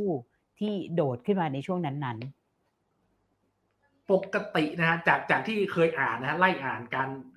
หมายถึงว่างานที่เขาเคยศึกษาเกี่ยวกับวิธีการลดลงหาเสียงในอดีตของกรมเนี่ยกรมจะไม่ค่อยมีการหาเสียงลักษณะของการโจมตีหรือว่าศาสตร์โคนเอาเรื่องส่วนตัวมาเล่นพยายามดิสเครดิตอะไรเงี้ย ในอดีตไม่ค่อยมีนะแต่ว่างานวิจัยในยุคหลังๆเนี่ยพบว่าในยุคตั้งแต่มันมีความขัดแย้งเรื่องสีเสื้อเนี่ย มันเริ่มมีการใช้นะครับ ใช้ใช้อ่ากลวิธีตรงเนี้ยคือยุทธศาสตร์ในการทำลายคู่แข่งเนี่ยการสาดโคนอะไรเงี้ยครับ ว่าว่าไปอ่าอะไรเงี้ยฮะมากยิ่งขึ้นแล้วมันก็มันก็จะมาในช่วงจังหวะเวลาหรือทามมิ่งที่ที่ตอนนี้มันยังไม่ถึงนะฮะมันอาจจะต้องรอสักหนึ่งอาทิตย์นะครับ ก่อนน่าจะมีการเลือกตั้งนะครับ มันก็จะ นะครับอ่าอันนี้ก็จะเป็นเป็นเป็นอีกเรื่องที่เราจะต้องจับตาดูในช่วงใกล้ๆ ซึ่งซึ่งเราไม่รู้ว่ารอบนี้เขาจะใช้กลยุทธ์นี้ออกมาหรือไม่ แต่ว่าการเลือกตั้งหลายครั้งหลังเนี่ยมีการนะครับ มีการโจมตีกันอย่างรุนแรงในช่วงท้ายของการหาเสียงอาจารย์ลองยกตัวอย่างที่ทำให้พอเรานึกภาพออกได้ไหมคะ ว่ามันจะเป็นอะไร ก็เช่นวัฒนธรรมแท้จริงแล้วสีนั้นของเมืองเนี่ย โอ้ค่ะ อย่างเงี้ยก็ก็จะถูกดึงมาใช้ในช่วงเวลาที่อ่าเป็นช่วงช่วงสำคัญละช่วงที่ต้องดึงต้องนะครับ ต้องหาคะแนนให้ให้ได้อย่างอ่าก็ก็อาจจะต้องเอามาเน้นย้ำอย่างเงี้ยทั้งทั้งที่เรื่องมันอาจจะผ่านไปหลายปีแล้ว แต่ว่าก็สามารถเอามานะครับ มามาจุดประเด็นได้อยู่อะไรเงี้ยในช่วงโค้งสุดท้ายเงี้ยอืมจำได้ว่าอย่างสมัยก่อน อันนี้ถือว่าเป็นตัวอย่างที่ใช้ได้ไหมไม่เลือกเราเขามาแน่ อะไรแบบเนี้ย อันนั้นน่าจะเป็นเลือกตั้งใหญ่นะ อันนั้นน่าช่วงหลังพฤษภาธมินอะไรเงี้ยมันก็จะมีประเด็นประมาณนี้ผมซึ่งซึ่งเราไม่รู้ว่าครั้งนี้มันจะเกิดอะไรขึ้นเนี่ยอืถ้าครั้งนี้ก็อาจจะออกในทำนองว่าบอกว่าอิสระแต่จริง ๆ แล้วเป็นสีเสื้อนั้นอะไรแบบนี้ใช่ไหมคะหรือหรืออยู่อยู่กลุ่มก้อนนั้นทางการเมือง ก็อาจจะเป็นไปได้เหมือนกัน ในช่วงโค้งสุดท้ายจริง ๆ อืมค่ะ ค่ะ ทีนี้ถ้าเราลองมาลงดูตัว ของผู้สมัครบ้าง อาจารย์พอจะหยิบยกผู้สมัครที่น่าสนใจมาวิเคราะห์มาพูดคุยให้ฟังได้ไหมคะ ผมผมคิดว่ารอบเนี้ยคือคือถ้าเราจะพูดถึงสีสันเนี่ยรอบนี้เนี่ยอาจจะอาจจะขาดสีสันก็คือว่าในอดีตเนี่ยนะครับไม่ว่าการเลือกตั้งรอบไหนเนี่ยมักจะมีคนที่เคยเป็นดารานักแสดง หรือว่าเป็นคนที่อยู่ในกระแสความสนใจของสื่อนะครับ แล้วเปลี่ยนตัวเองคือคือพูดง่ายคือไม่ได้มี นะครับไม่ได้มีความตั้งใจหรือมุ่งมั่นทางการเมืองมามาก่อนแต่ปรากฏว่าจู่ๆพอปีเลือกตั้งผู้ว่าก็มาลงอย่างเงี้ยหม่อมปื้มนะฮะนะครับนัทกรเทวกุลอย่างเงี้ยอะก็เคยเป็นผู้สมัครผู้ว่านะครับคุณแซมยุรนันท์พมรบุตรีก็เคยลงสมัครผู้ว่า อันนี้ก็เป็นดาราเก่าแล้วก็มาเป็นสสนะครับมีอีกหลายท่านนะครับ มีคุณนะครับ ผมอ่าคุณชูวิทย์อย่างเงี้ยนะครับ ที่ที่แบบโด่งดังมาจากเรื่องของนะครับ การอ่านะครับ เรื่องของธุรกิจ นะครับอาบอบนวดอะไรเงี้ยก็กระโดดเข้ามานะครับ แล้วก็กลายเป็นสีสันที่ที่แย่งคะแนนได้ แล้วก็ขึ้นมาเข้าใจว่าอันดับสามอะไรนี้เลยนะนะครับ จนต่อมาก็ไปตั้งพรรคแล้วก็ลงได้เป็นสสสสไปนะครับ อันนี้ก็คือสีสันที่ที่ผมคิดว่าครั้งนี้หายไปนะครับ หมายความว่าไม่ได้มีคนที่มี character ในลักษณะเนี้ยลงลงเข้าสู่ แต่ว่าคนส่วนใหญ่นี่ก็คือคนที่นะครับ คือชัดเจนอยู่แล้วนะฮะชัดเจนอยู่แล้วไม่ว่าคุณชัชชาติก็เคยเป็นอดีตรัฐมนตรีคมนาคม นะครับอ่านะครับ คุณสกลธีก็เป็นอ่ารองผู้ว่าเก่านะครับ เข้าใจว่าน่าจะเป็นสสมาด้วยนะครับ ผมอ่ามาถึงคุณอัศวินนะครับ ก็เป็นรองผู้ว่าขึ้นมาเป็นรองผู้ว่าแต่งตั้งจากกสชนะครับ ทุกคนก็จะมีแบ็กกราวทางทางการเมืองมาก่อนนะครับ คุณอะนะครับวิโรธอย่างเงี้ยก็ลาออกจากสสนะครับก้าวไกลนะฮะอนาคตใหม่เดิมก็มาลงนะครับ ดังนั้นทุกคนก็จะเป็นคนที่อยู่ในแวดวงนี้ทั้งนั้นนะครับอ่าแวดวงนี้ทั้งนั้น นะครับ แต่ว่าในอดีตเนี่ยผมถึงบอกว่ามันจะมีคนที่เป็นตัวสอดแทรกเป็นคนที่อยู่นอกวงการอะไรเงี้ยนะครับอ่าซึ่งซึ่งไม่ค่อยประสบสำเร็จนะฮะมีมีแค่เท่าที่เช็คมีแค่คุณอภิรักษ์คนเดียวโกศยุทินคนเดียวที่อยู่จากนะครับประสบสำเร็จในธุรกิจเอกชนแล้วมาลงผู้ว่านะครับ แต่ว่าไม่ได้เคยทำงานการเมืองมาก่อนนะครับ ส่วนใหญ่จะต้องมีประสบการณ์ทางการเมืองก่อน ซึ่งครั้งนี้ทุกคนชัดเจนว่ามีประสบการณ์ทางการเมืองมาก่อนนะครับ และอีกข้อสังเกตหนึ่งก็คือไม่มีไม่เคยมีผู้ว่าที่เป็น ผู้หญิงนะฮะไม่เคยมีผู้ว่าที่เป็นผู้หญิงนะครับที่ได้รับการเลือกตั้งนะครับ ทั้งทั้งที่หลายครั้งเนี่ยนะครับมีผู้ว่านะครับมีแคนดิเดตที่ได้ลุ้นเนี่ยที่เป็นผู้หญิงแม้ว่าคุณปวีนาสกุลไม่ว่าคุณสุดารัตน์เกยุรพันธ์อะไรเงี้ยนะครับ ที่ที่มีโอกาสนะครับ เข้าใกล้มากๆ แต่ก็ไม่ไม่ประสบสำเร็จครับแล้วผู้ที่ไปใช้สิทธิ์เลือกตั้งล่ะคะ คือครั้งนี้อย่างที่เราบอกเนอะไม่ได้เลือกตั้งกทมมาเก้าปีบางคนอายุ 25 26 นี่ยังไม่เคยเลือกตั้งกทมเลยสักครั้งหนึ่งเลยนะคะ ฉะนั้นเขาบอกว่าเวลาดู New Voter เนี่ยจะไปดูแต่คนอายุ 18 ไม่ได้นะ ต้องไล่เรียงไปเลยเนี่ย ตรงนี้จะเป็นปัจจัยในการเลือกตั้งในยะสำคัญยังไงบ้างหรือเปล่าคะจำนวนของเจนต่างกัน เท่าที่ดูข้อมูลคือ การกระจายของผู้มีสิทธิ์เลือกตั้งเนี่ยค่อนข้าง คือไม่มี Gen ไหนที่โดดนะ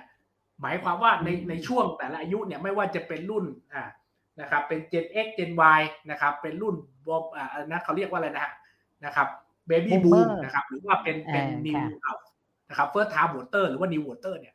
ปรากฏว่ามันพอๆกันนะครับ first time voter น้อยกว่าด้วยซ้ำตามตามการเกิดของประชากรในยุคหลังเนี่ยเหลือมีมีไม่เยอะนะครับ ตรงที่เยอะๆเนี่ยก็จะเป็นพวก baby boom นะครับยี่สิบกว่าเปอร์เซ็นต์พอๆกับช่วงวัยกลางคนอย่างผมเขาเนี่ย นะครับก็จะอยู่ประมาณยี่สิบเปอร์เซ็นต์ขณะที่ new voter อยู่ประมาณสิบหกเปอร์เซ็นต์นะครับแต่ว่าเราก็บอกไม่ได้ว่าว่าในช่วงวัยต่างๆเนี่ยมันจะเลือกเป็นทิศทางที่เป็นเหมือนกันไหมนะครับหมายความว่าแต่ว่าสำหรับ new voter เนี่ยอาจจะพูดได้ว่าว่าค่อนข้างจะไปทางเดียวกันนะครับค่อนข้างจะไปทางเดียวกันคือไล่ดูมาแล้วนะครับผมเคยไปไปไป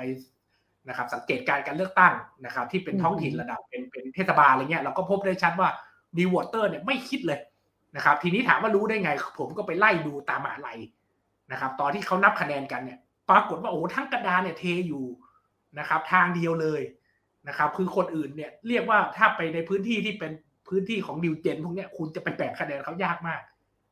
นะครับ แต่ว่าพอเราออกไปตามหมู่บ้านจัดสรรตามพื้นที่ชุมชน คะแนนมันไม่เป็นแบบนั้น หมายความว่าถ้าหมู่บ้านจัดสรรที่มีคนอายุช่วงวัยกลางคน หรือว่าคนที่เป็นผู้สูงอายุเนี่ย คะแนนมันแตก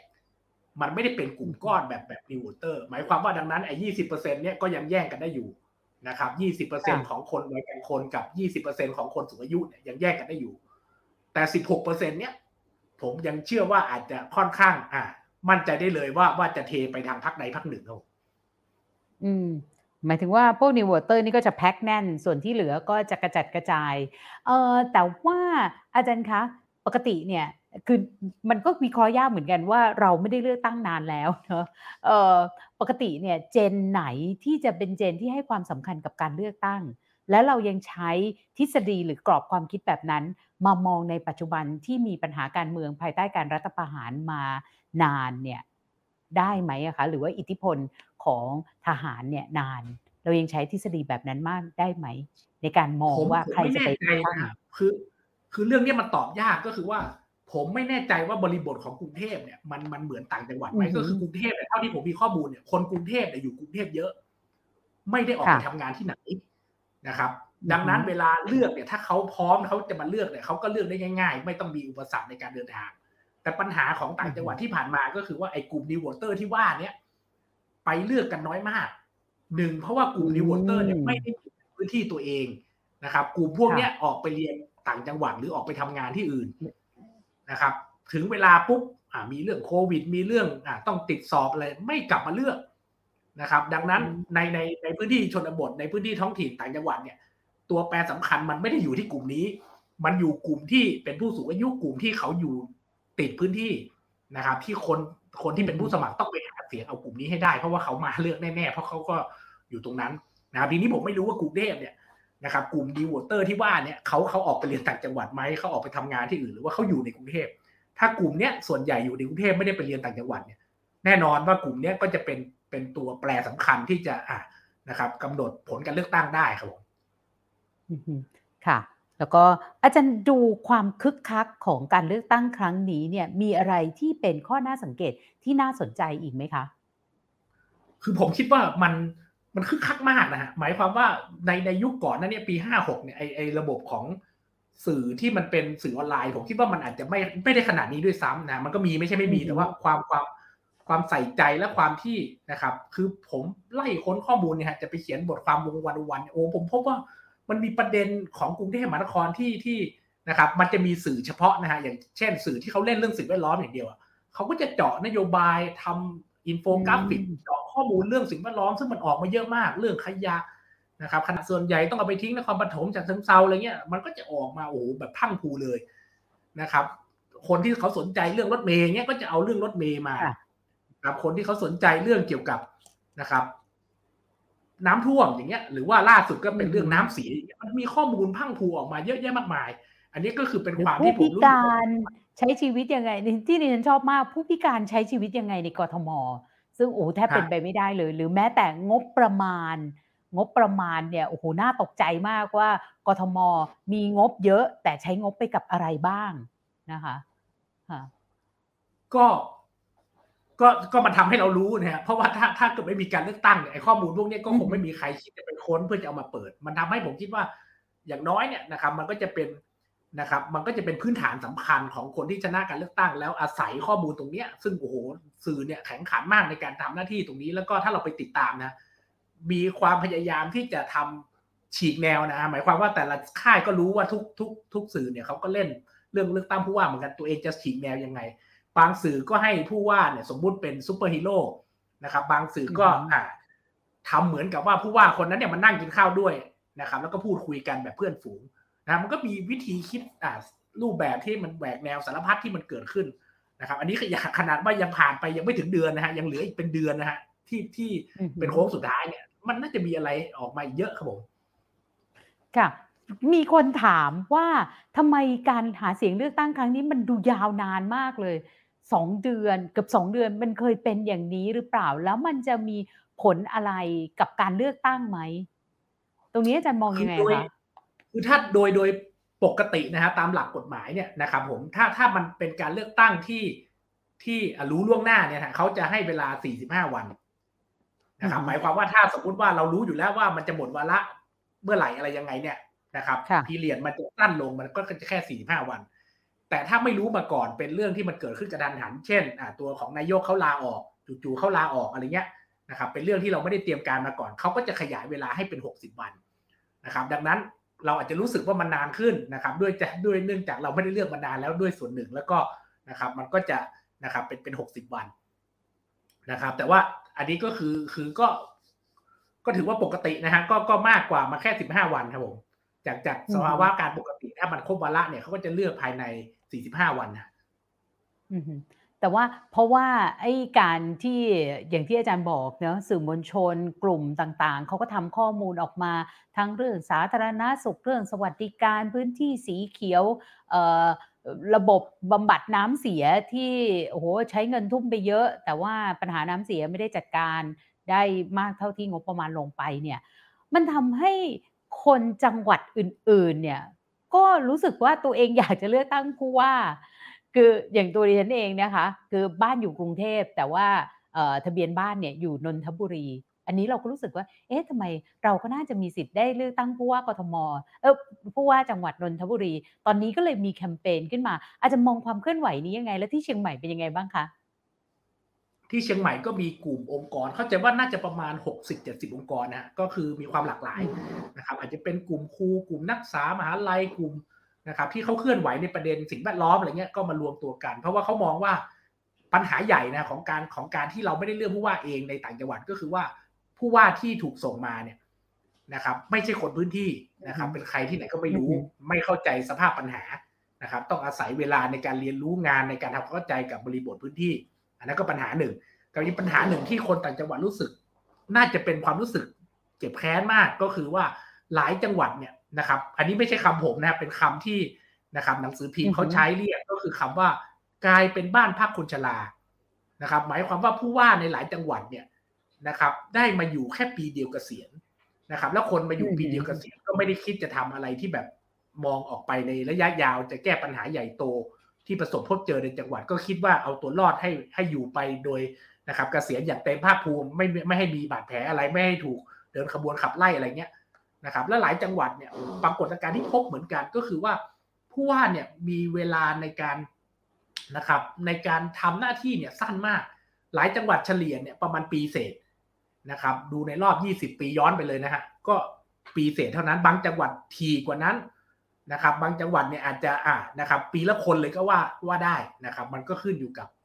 นะครับว่าเป็นจังหวัดไหนจังหวัดที่ไกลๆ ไม่ค่อยมีคนอยากไปอยู่เนี่ยก็จะไม่ค่อยเปลี่ยนผู้ว่าบ่อย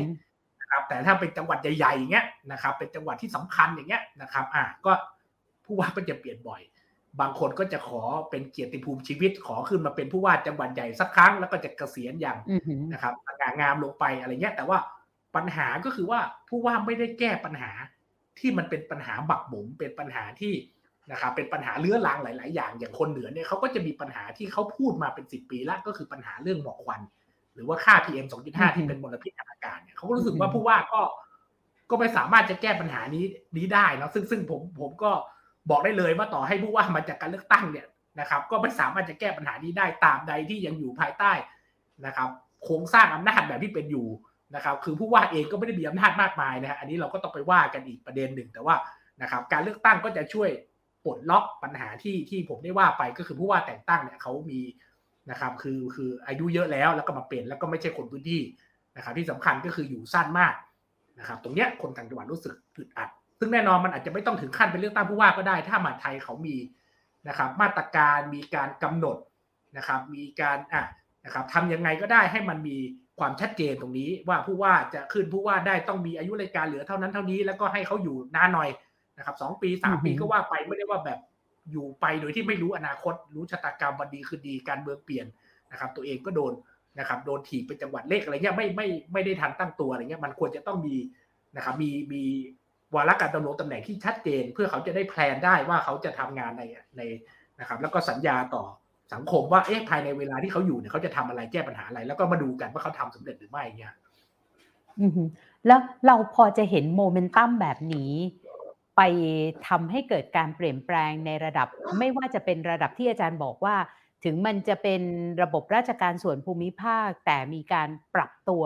ให้สนองตอบต่อความต้องการของคนในพื้นที่มากขึ้น หรือแม้แต่เปลี่ยนเชิงในโครงสร้างใหญ่การกระจายอำนาจของประเทศไทยอะค่ะ ผมคิดว่าถ้าถามผมนะการมาเรียกร้อง ผมคิดว่าเป็นไปไม่ได้เลยเนาะหมายความว่า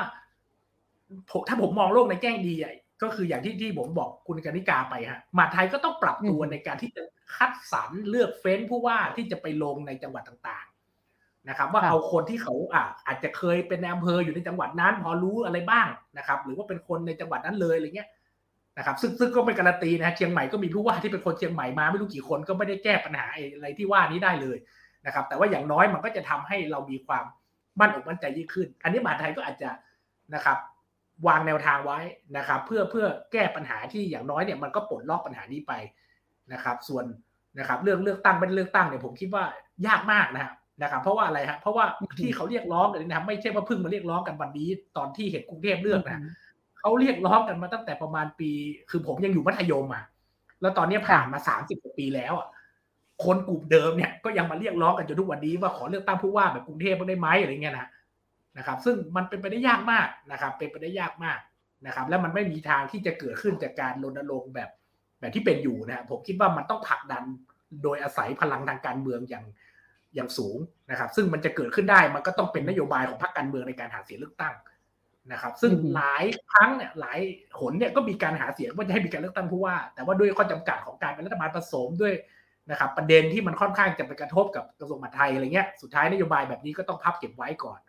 นะครับ แล้วมันไม่ใช่นโยบายเศรษฐกิจ เรื่องปากท้องที่มันจะขายได้กับประชาชนโดยทั่วไป เราต้องใช้เวลาในการที่บายว่าเอ๊ะเรื่องนี้มันเกี่ยวยังไงการจายอำนาจมันมันส่งเสริมการกระจายความเจริญส่งเสริมให้เศรษฐกิจท้องถิ่นมันโตขึ้นได้ยังไงอะไรเงี้ยมันต้องต้องต้องทำความเข้าใจก่อนครับ ซึ่งซึ่งผมคิดว่าเป็นไปได้ยากมากที่จะเกิดขึ้นในช่วงเร็ววันนี้ครับผมค่ะมันมีทั้งประเด็นที่ในกทมในพัทยาเอง ที่ปัญหาของพื้นที่อาจารย์ใช้คำว่าพื้นที่อำนาจซ้อนทับ ซึ่งนี่ก็ต้องการการแก้กฎหมาย การแก้อำนาจเชิงโครงสร้าง แล้วก็ในส่วนของจังหวัดอื่นๆ ที่ก็อยากมีสิทธิในการเลือกตั้งผู้ว่าของเขา นั่นหมายความว่าเราต้องไปฝากความหวังไว้กับพรรคการเมือง ให้มีนโยบายที่มุ่งมั่นแบบนี้เลยเหรอคะ มีทางอื่นอีกไหมเผื่ออาจารย์จะได้มีข้อแนะนำเพราะว่าเรียนคิดว่าครั้งนี้มันทำให้ผู้คนคึกคักนะ โดยเฉพาะคนรุ่นใหม่อะค่ะ คือหลายเรื่องเนี่ยมันติดล็อกเพราะด้วยด้วยระบบกฎหมายด้วยอะไรเงี้ยนะดังนั้นนะครับ หน้าที่หลักของพรรคการเมืองก็คือไปผลักดันไปแก้ไขกฎหมายเนี่ยมันปฏิเสธไม่ได้ว่าถ้าจะขับเคลื่อนเรื่องนี้ให้สำเร็จนะครับ มันก็ต้องอ่ามันก็ต้องแก้กฎหมาย ดังนั้นแต่ว่าการรณรงค์เนี่ยอย่างน้อยมันก็ทำให้เกิดความ ความตื่นตัวและความสนใจนะนะครับคือคือผมอยากจะอธิบายงี้เนาะว่า ผมเคยลองทำโพเล่นๆนะสำรวจนักศึกษาที่ผมไปสอน ปรากฏว่าอันนี้น่าทึ่งมากก็คือหมายความว่า ในขณะที่เขาติดตามการเมืองระดับชาติเนี่ยรู้นะครับ เข้าใจอะไรบทนะครับ ปรากฏว่าการเมืองท้องถิ่นกับนักศึกษาเนี่ยนะครับ ซึ่งแน่นอนเป็นนิวเจนด้วยเนี่ย มันดูห่างไกลกันมาก เขาไม่คิดว่าการเมืองท้องถิ่นจะไปช่วยแก้ปัญหาอะไรชีวิตเขาได้หนึ่งเพราะว่าเขาไม่ได้อยู่ในพื้นที่ นะครับเขาอยู่ในมหาลัยนะครับ ซึ่งอาจจะมี facility มีความพร้อมในการที่จะดูแลเขาโดยที่ไม่ต้องออกมาข้างนอกแล้วมาพึ่งพาสาธารณูปโภค มาพึ่งพาโครงสร้างพื้นฐานของท้องถิ่นนะครับ มันก็ทำให้เขารู้สึกว่าเขาห่าง แต่ว่าเรื่องรัฐบาลระดับชาติมันเกี่ยวกับเขา มันเกี่ยวกับเรื่องอะกู้กยศมันเกี่ยวกับเรื่องหลายเรื่องมากมายนะครับเกณฑ์ทหารเรื่องอะไรเงี้ย ดังนั้นเขาก็จะอินกับการเมืองระดับชาติขณะที่พอเป็นการเมืองท้องถิ่นเนี่ยเขาค่อนข้างจะนะครับยังยังขาดความรู้ความเข้าใจ ดังนั้นการ นะครับออกมาเรียกร้องนะครับการที่สื่อให้ความสนใจนะครับดูเลือกตั้งกรุงเทพแล้วก็ไปดูกระแสการเรียกร้องในต่างจังหวัดบ้างเนี่ยนะครับงบประมาณเป็นยังไงอะไรยังไง เอาข้อมูลแบบที่สื่อทำกับกรุงเทพเนี่ยมานะครับเอาของต่างจังหวัดมาตีแผ่บ้าง ผมก็คิดว่าตรงเนี้ยมันก็จะยกระดับการรับรู้ของสังคมอะแล้วพอถึงจุดจุดนั้นเนี่ยนะครับเมื่อเมื่อโอกาสเปิดเนี่ยเมื่อการเมืองมันเปิดกว้างเนี่ยมันก็น่าจะได้ขยับไปอีกอีกนะครับ ได้มากกว่าที่เป็นอยู่ครับผม อาจารย์คะ มักจะมีคนพูดแบบนี้ว่าเอออยากจะเลือกตั้งผู้ว่าท้องถิ่นไปทำไม ถ้าเลือกตั้งผู้บริหารท้องถิ่นเนี่ยสุดท้ายเราก็คงจะได้แบบเเมืองไทยมีเสาไฟกินนรี่ต้นละแสนสองอะไรอย่างเงี้ยคือพูดถึงการทุจริตคอร์รัปชันในการจัดซื้อจัดจ้างของผู้บริหารองค์กรปกครองส่วนท้องถิ่นทำไมถึงมันภาพมันถูกโยงแบบนี้ แล้วการเลือกตั้งท้องถิ่นที่ประเทศไทยมีมาก็เป็นทศวรรษแล้วเนี่ยมันยังผูกโยงกับภาพนี้ไม่ไม่แยกออกจากกัน หรือว่ามันเป็นการสร้างภาพที่พยายามตอกย้ำเพื่อไม่ให้มีการเลือกตั้งท้องถิ่นป่ะคะคือผมอาจจะพูดเรื่องเสาไฟกินรีได้ไม่ชัดนะฮะแต่ว่ามันเคยมีบทความชิ้นหนึ่งผมอ่านนะครับเขาไปศึกษาคดีในปปชในสตงทั้งหมด แล้วเขาก็เอามากับแนกให้เห็นนะว่า เมื่อจัดกลุ่มแล้วเนี่ยนะครับเป็นเป็นท้องถิ่นเท่าไหร่อะไรยังไงเขาพบว่ามูลค่าความเสียหายไม่ใช่จำนวนเรื่องเนาะหมายถึงว่าตัวมูลค่าความเสียหายที่เกิดขึ้นจากการทุจริตคอร์รัปชันที่มีเรื่องไปถึงสารทุจริตไปถึงอะไรเนี่ยนะน้อยกว่าส่วนกลางกับส่วนมากเยอะมาก เพียงแต่ว่าเวลาเราคิดเป็นเรื่องเนี่ย มันเยอะนะครับเพราะท้องถิ่นมีเจ็ดพันกว่าแห่งนะครับขณะที่หน่วยงานระดับกรมมันมีร้อยกว่าแห่งนะครับร้อยห้าสิบกว่าแห่งก็มีอยู่แค่นั้นกระทรวงก็มีอยู่ยี่สิบนะครับแต่ท้องถิ่นมันมีเจ็ดพันกว่าแห่งดังนั้น ถ้าคุณเอาเรื่อง คุณไปนะครับจับประเด็นเรื่องเรื่องว่าเรื่องมันเยอะเนี่ยนะฮะก็เอามาตีแผ่ มันก็จะดูเหมือนท้องถิ่นโอ้ทุจริตกันนะครับ แต่ว่าเอาข้อจริงเนี่ยเมื่อดูที่มูลค่าความเสียหายเมื่อเทียบกับอ่าหน่วยงานใหญ่ๆเนี่ยมันมันเล็กน้อยมากนะครับ อันนี้ก็คือข้อมูลที่เขาดูย้อนหลังไปสิบปีเลยนะฮะที่ที่ที่ผมได้อ่านมานะครับทีนี้มันก็เทียบเคียงกับงานที่ผมทำอยู่ ว่ามันมี percep perception แบบนี้แหละ ที่ผมต้องการจะจะทำลายมายาคติ คือคือมันมีคือผมทำเรื่องเกี่ยวกับการลอบสังหารนักการเมืองท้องถิ่นนะนะคือหมายความว่าตอนที่เขาจะไม่กระจายอำนาจเนี่ยเขาบอกว่าการเมืองท้องถิ่นเนี่ยมันทำให้คนขัดแย้งกัน มันนำไปซึ่งการฆ่าแกงการความรุนแรงทุจริตคอร์รัปชันอะไรก็ว่าไปเจ้าพงเจ้าพ่อขึ้นมา เป็นนายกนายกนะครับผมก็เกิดความสนใจตั้งแต่ตรงนั้นเนี่ยผมก็ไปเก็บสถิติเลย มาดูเลยว่า นะครับการที่เขายิงกันเนี่ยยิงนักการเมืองตายเนี่ยนะครับในตำแหน่งเนี่ยดูผมผมทำรอบแรกไปสิบปีก่อนนู้น ในช่วงที่กระจายอำนาจเข้มข้นเลยเงินกำลังลงมาที่ท้องถิ่นเลย ก็ก็เยอะอยู่นะ แต่ว่าประมาณสิบปีก็มีตายประมาณห้าร้อยอันนี้ตัวเลขกลมๆนะนะฮะแล้วก็ผมลองทำอีกสิบปีให้หลัง ซึ่งซึ่งมันก็พูดไม่ได้เต็มปาก เพราะว่ามันมีช่วงที่คอสชเนี่ยเขามาหยุดการเลือกตั้งนะครับ แล้วมันมีคนนอกคนนอกมันมันก็เลยทำให้การเมืองท้องถิ่นมันไม่ได้ดุเดือดเหมือนกับสิบปีก่อนหน้านั้น นะครับมันลดไปเยอะมาก มันเหลือไม่ถึงสองร้อยนะร้อยกว่าเท่านั้นนะจากห้าร้อยในรอบสิบปีนะครับ ซึ่งห้าร้อยเนี่ยดูเหมือนเยอะแต่ว่าถ้าเอาจริง ๆ แล้วเนี่ยเมื่อเทียบกับนะครับคดีฆาตกรรมของประเทศไทยเนี่ยปีปีหนึ่งมีเป็นห้าพันนะอันนี้คือห้าร้อยในรอบสิบปีนะครับ อันนี้มันก็ดูแล้วก็มันก็ไม่ได้นะครับ แต่ว่าแน่นอนมันไม่ควรจะเกิดนะครับ กับอีกจุดหนึ่งก็คือนะครับ พอมันรอบหลังเนี่ยมันน้อยมาก ปรากฏการที่เกิดขึ้นคืออะไรฮะปรากฏการก็คือมีการยิงกันตายที่เดียวเท่านั้น ในรอบนี้ก็คือที่นครนายกนะครับ ผมจำชื่ออบตไม่ได้นะครับปรากฏว่าหลังเกิดเหตุเรื่องนี้ปุ๊บเนี่ยนะครับ โทรทัศน์ช่องหนึ่งก็ขอผมนะครับ ออกรายการเลยนะครับ ผมก็ไปบอกบอกว่าเฮ้ยเนี่ยนะครับ ผมเก็บมาตั้งแต่ต้นปีเนี่ยนะครับ ตั้งแต่ก่อนเลือกตั้งหลังเลือกตั้งเนี่ยมันมีคดีเนี่ยเอามือสิบนิ้วขึ้นมานับ ยังไม่ครบเลย แล้วมันเป็นคดีแบบยิงข่มขู่ด้วยซ้ำก็คือยิงยางรถยิงใส่ประตูบ้านยิงไม่หวังผลยิงวัวยิงอะไรเนี่ย มีที่หวังผลจริง ๆ ไม่ไม่ถึงมือเอามือยกข้างเดียวเนี่ยนะครับ ไม่ครบด้วยซ้ำนะครับ มันน้อยมากขนาดนั้นทำไมคุณยังสนใจอะไรเงี้ยเนาะนะดังนั้นเนี่ยก็คือการที่สื่อเองก็ผลิตซ้ำนะครับผลิตซ้ำเรื่องความทุจริตผลิตซ้ำเรื่องความรุนแรงผลิตซ้ำอะไรเงี้ยนะครับ ถ้าถ้าได้ทำข้อมูลในเชิงที่เป็นภาพรวมเราก็จะเห็นว่ามันก็เป็นเป็นส่วนหนึ่งของปัญหาเท่านั้นแหละนะครับ แต่ว่ามันถูกนะครับ มันถูกหยิบจับขึ้นมาอ่าแล้วก็แน่นอนมันเป็นภาพที่มันมัน เราเห็นเราก็รู้สึกว่ามันมันเป็นภาพที่นะครับเราก็รับไม่ได้เหมือนกันกรณีเสาไฟที่มันไปอยู่ในพื้นที่ที่มันไม่เกิดประโยชน์นะครับ แต่ส่วนหนึ่งก็ต้องยอมรับนะว่ากระบวนการทั้งหมดที่เขาทำเนี่ยมันก็ต้องผ่านนะครับ ผ่านสภานะครับ ตัวนายกเองก็ทำไม่ได้ลำพังเขาก็ต้องเอาโครงการพวกนี้เพราะว่าเข้าใจว่าโครงการเสากินรีเนี่ยเขาใช้งบนะครับ ใช้เขาใช้เงินสะสมมาทำดังนั้นเขาก็ต้องผ่านสภานะครับ ถ้าเรารู้สึกว่าเอ๊ะทำไมปล่อยให้มีโครงการเหล่านี้เราก็ต้องไป นะครับเราก็ต้องไปจี้ฝ่ายสภาซึ่งหน้าที่เขาคือฝ่ายตรวจสอบว่าคุณทำไมปล่อยให้นายกมาทำโครงการนี้ได้ คือถ้ากลไกมันมัน คือถ้าปล่อยให้มันได้ทำงานอย่างเต็มที่เนี่ยนะนะครับผมก็คิดว่ามันก็น่าจะดีขึ้นในอนาคตและไอ้ปัญหาแบบที่เราเรากังวลเนี่ยมันก็จะค่อยๆหมดไปเองครับผมเพียงแต่ว่าที่ผ่านมาเราไม่ให้โอกาสมันได้เรียนรู้ทำงานเลยนะครับ พอจะเลือกตั้งกันกำลังแข่งขันกันสนุกสนานนะครับ อ่ามาอีกละ คอสชมารัฐประหารนะที่จะให้ประชาชนเขาได้ลองผิดลองถูกได้อยู่กับความเป็นจริงอะมันก็มีทั้งคนโกง มีทั้งคนไม่โกง มีทั้งคนที่เข้ามานะครับทำงานอย่างเต็มที่มุ่งมั่นเพื่อพี่น้องประชาชนจริงๆก็มีนะครับ ก็ต้องให้เขาเขาได้เรียนรู้จากการเลือกตั้งในแต่ละครั้งไปเรื่อยๆครับผมค่ะพออาจารย์พูดถึงประเด็นนี้แล้วเคยมีสักแว็บหนึ่งไหมคะ ที่คิดว่าการเลือกตั้งที่คึกคักครั้งนี้เนี่ยในที่สุดจะไม่ได้เลือกตั้ง หรือมีอุบัติเหตุ เคยไหมคะเพราะว่าไม่ไม่คิดครับอาจารย์ไม่คิดใช่ไหมคะอ๋อเพราะว่าเมื่อเช้าเพิ่งอ่านอ่านข่าวที่บอกว่ามีการระดมกำลังตำรวจเข้ามาเอ่อประมาณหกเจ็ดพันนายในช่วงของการเลือกตั้งเพื่อเตรียมพร้อมรับการเลือกตั้งในกรทมนะคะ ก็เลยนึกถึงก่อนหน้านี้ว่าเอ๊ะคนกรทมคงจะไม่ได้เลือกตั้ง เคยมีคนพูดแบบนี้เหมือนกันนะคะ แต่ก็อะ หวังว่าสิ่งที่อาจารย์พูดจะค่อนข้างเป็นจริง พูดถึง perception ที่อาจารย์ว่าเนี่ยนอกเหนือจากเรื่องของการทุจริตคอร์รัปชันแล้ว เรื่องของการซื้อสิทธิ์ขายเสียงเนี่ยก็มักจะมีคนพูดว่าการเลือกตั้งท้องถิ่นเนี่ยมันทำให้มันมีการซื้อสิทธิ์ขายเสียงมากดูสิ เวลาเลือกตั้งอบตอทีนะอุ้ยคนกลับไปบอกว่าจะได้คนละสองพันอะไรแบบเนี้ยอาจจะมองเพอร์เซพชันนี้ยังไงคะก็จริงครับผม ก็คือหมายความว่านักการเมืองก็อยากชนะ นะครับก็จะเป็นก็ต้องใช้ทุกวิถีทางก็ต้องทำถ้าตัวเองไม่มั่นใจในในความสามารถมั่นใจในว่าประชาชนเขาจะเลือกก็อาจจะต้องมีการใช้เงินเข้ามาเกี่ยว ซึ่ง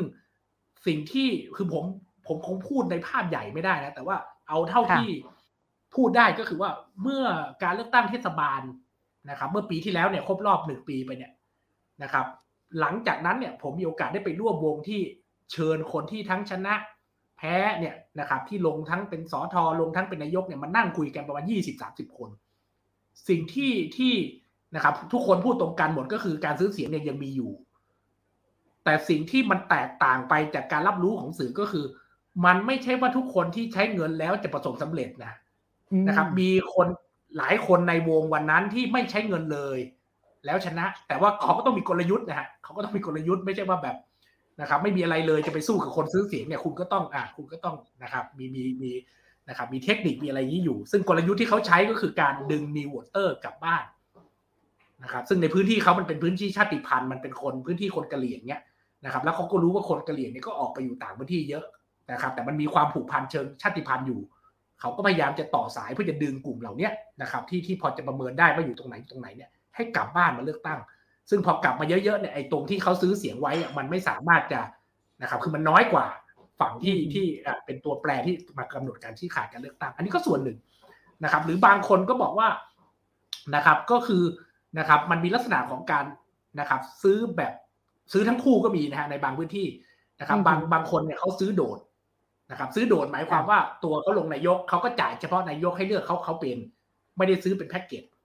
นะครับ พวกนี้ก็จะแพ้ไปสอทออะไรพวกนี้ด้วยใช่ไหมคะ ใช่ครับหมายความว่าถ้าถ้าซื้อเป็นแพ็กเกจเนี่ยเงินก็จะมากขึ้น แต่ว่าขอให้เลือกสองเบอร์อย่างเงี้ยขอให้เลือกทั้งนะครับสองชุดเนาะก็คือเลือกทั้งสอทอด้วยอะหกคนอะไรเงี้ยแล้วก็เลือกทั้งนายก กลุ่มนี้ก็จะชนะไปนะครับเขาก็จะประเมินตัวเองว่าเออถ้าเขาซื้อ ถ้าเขามีทีมอย่างเงี้ยนะครับเขาก็อาจจะชนะไปแล้วอ่าแต่ว่าตัวเงินเนี่ยเขาซื้อทั้งคู่ก็แพ้นะครับ คนที่ คนที่ซื้อนะครับแบบแพ็กเกจชนะไปมันก็มีหลากหลายครับมันก็มีทั้งนะครับจ่ายเงินมากกว่า แพ้จ่ายเงินน้อยกว่ามันก็มีนะครับมันก็มีมีมีหลากหลายอยู่ แต่ว่าพูดได้เต็มปากว่าการซื้อเสียงยังมีอยู่ แต่ผมคิดว่าในระดับกทมเนี่ยระดับผู้ว่าเนี่ย ผมไม่คิดว่าจะเป็น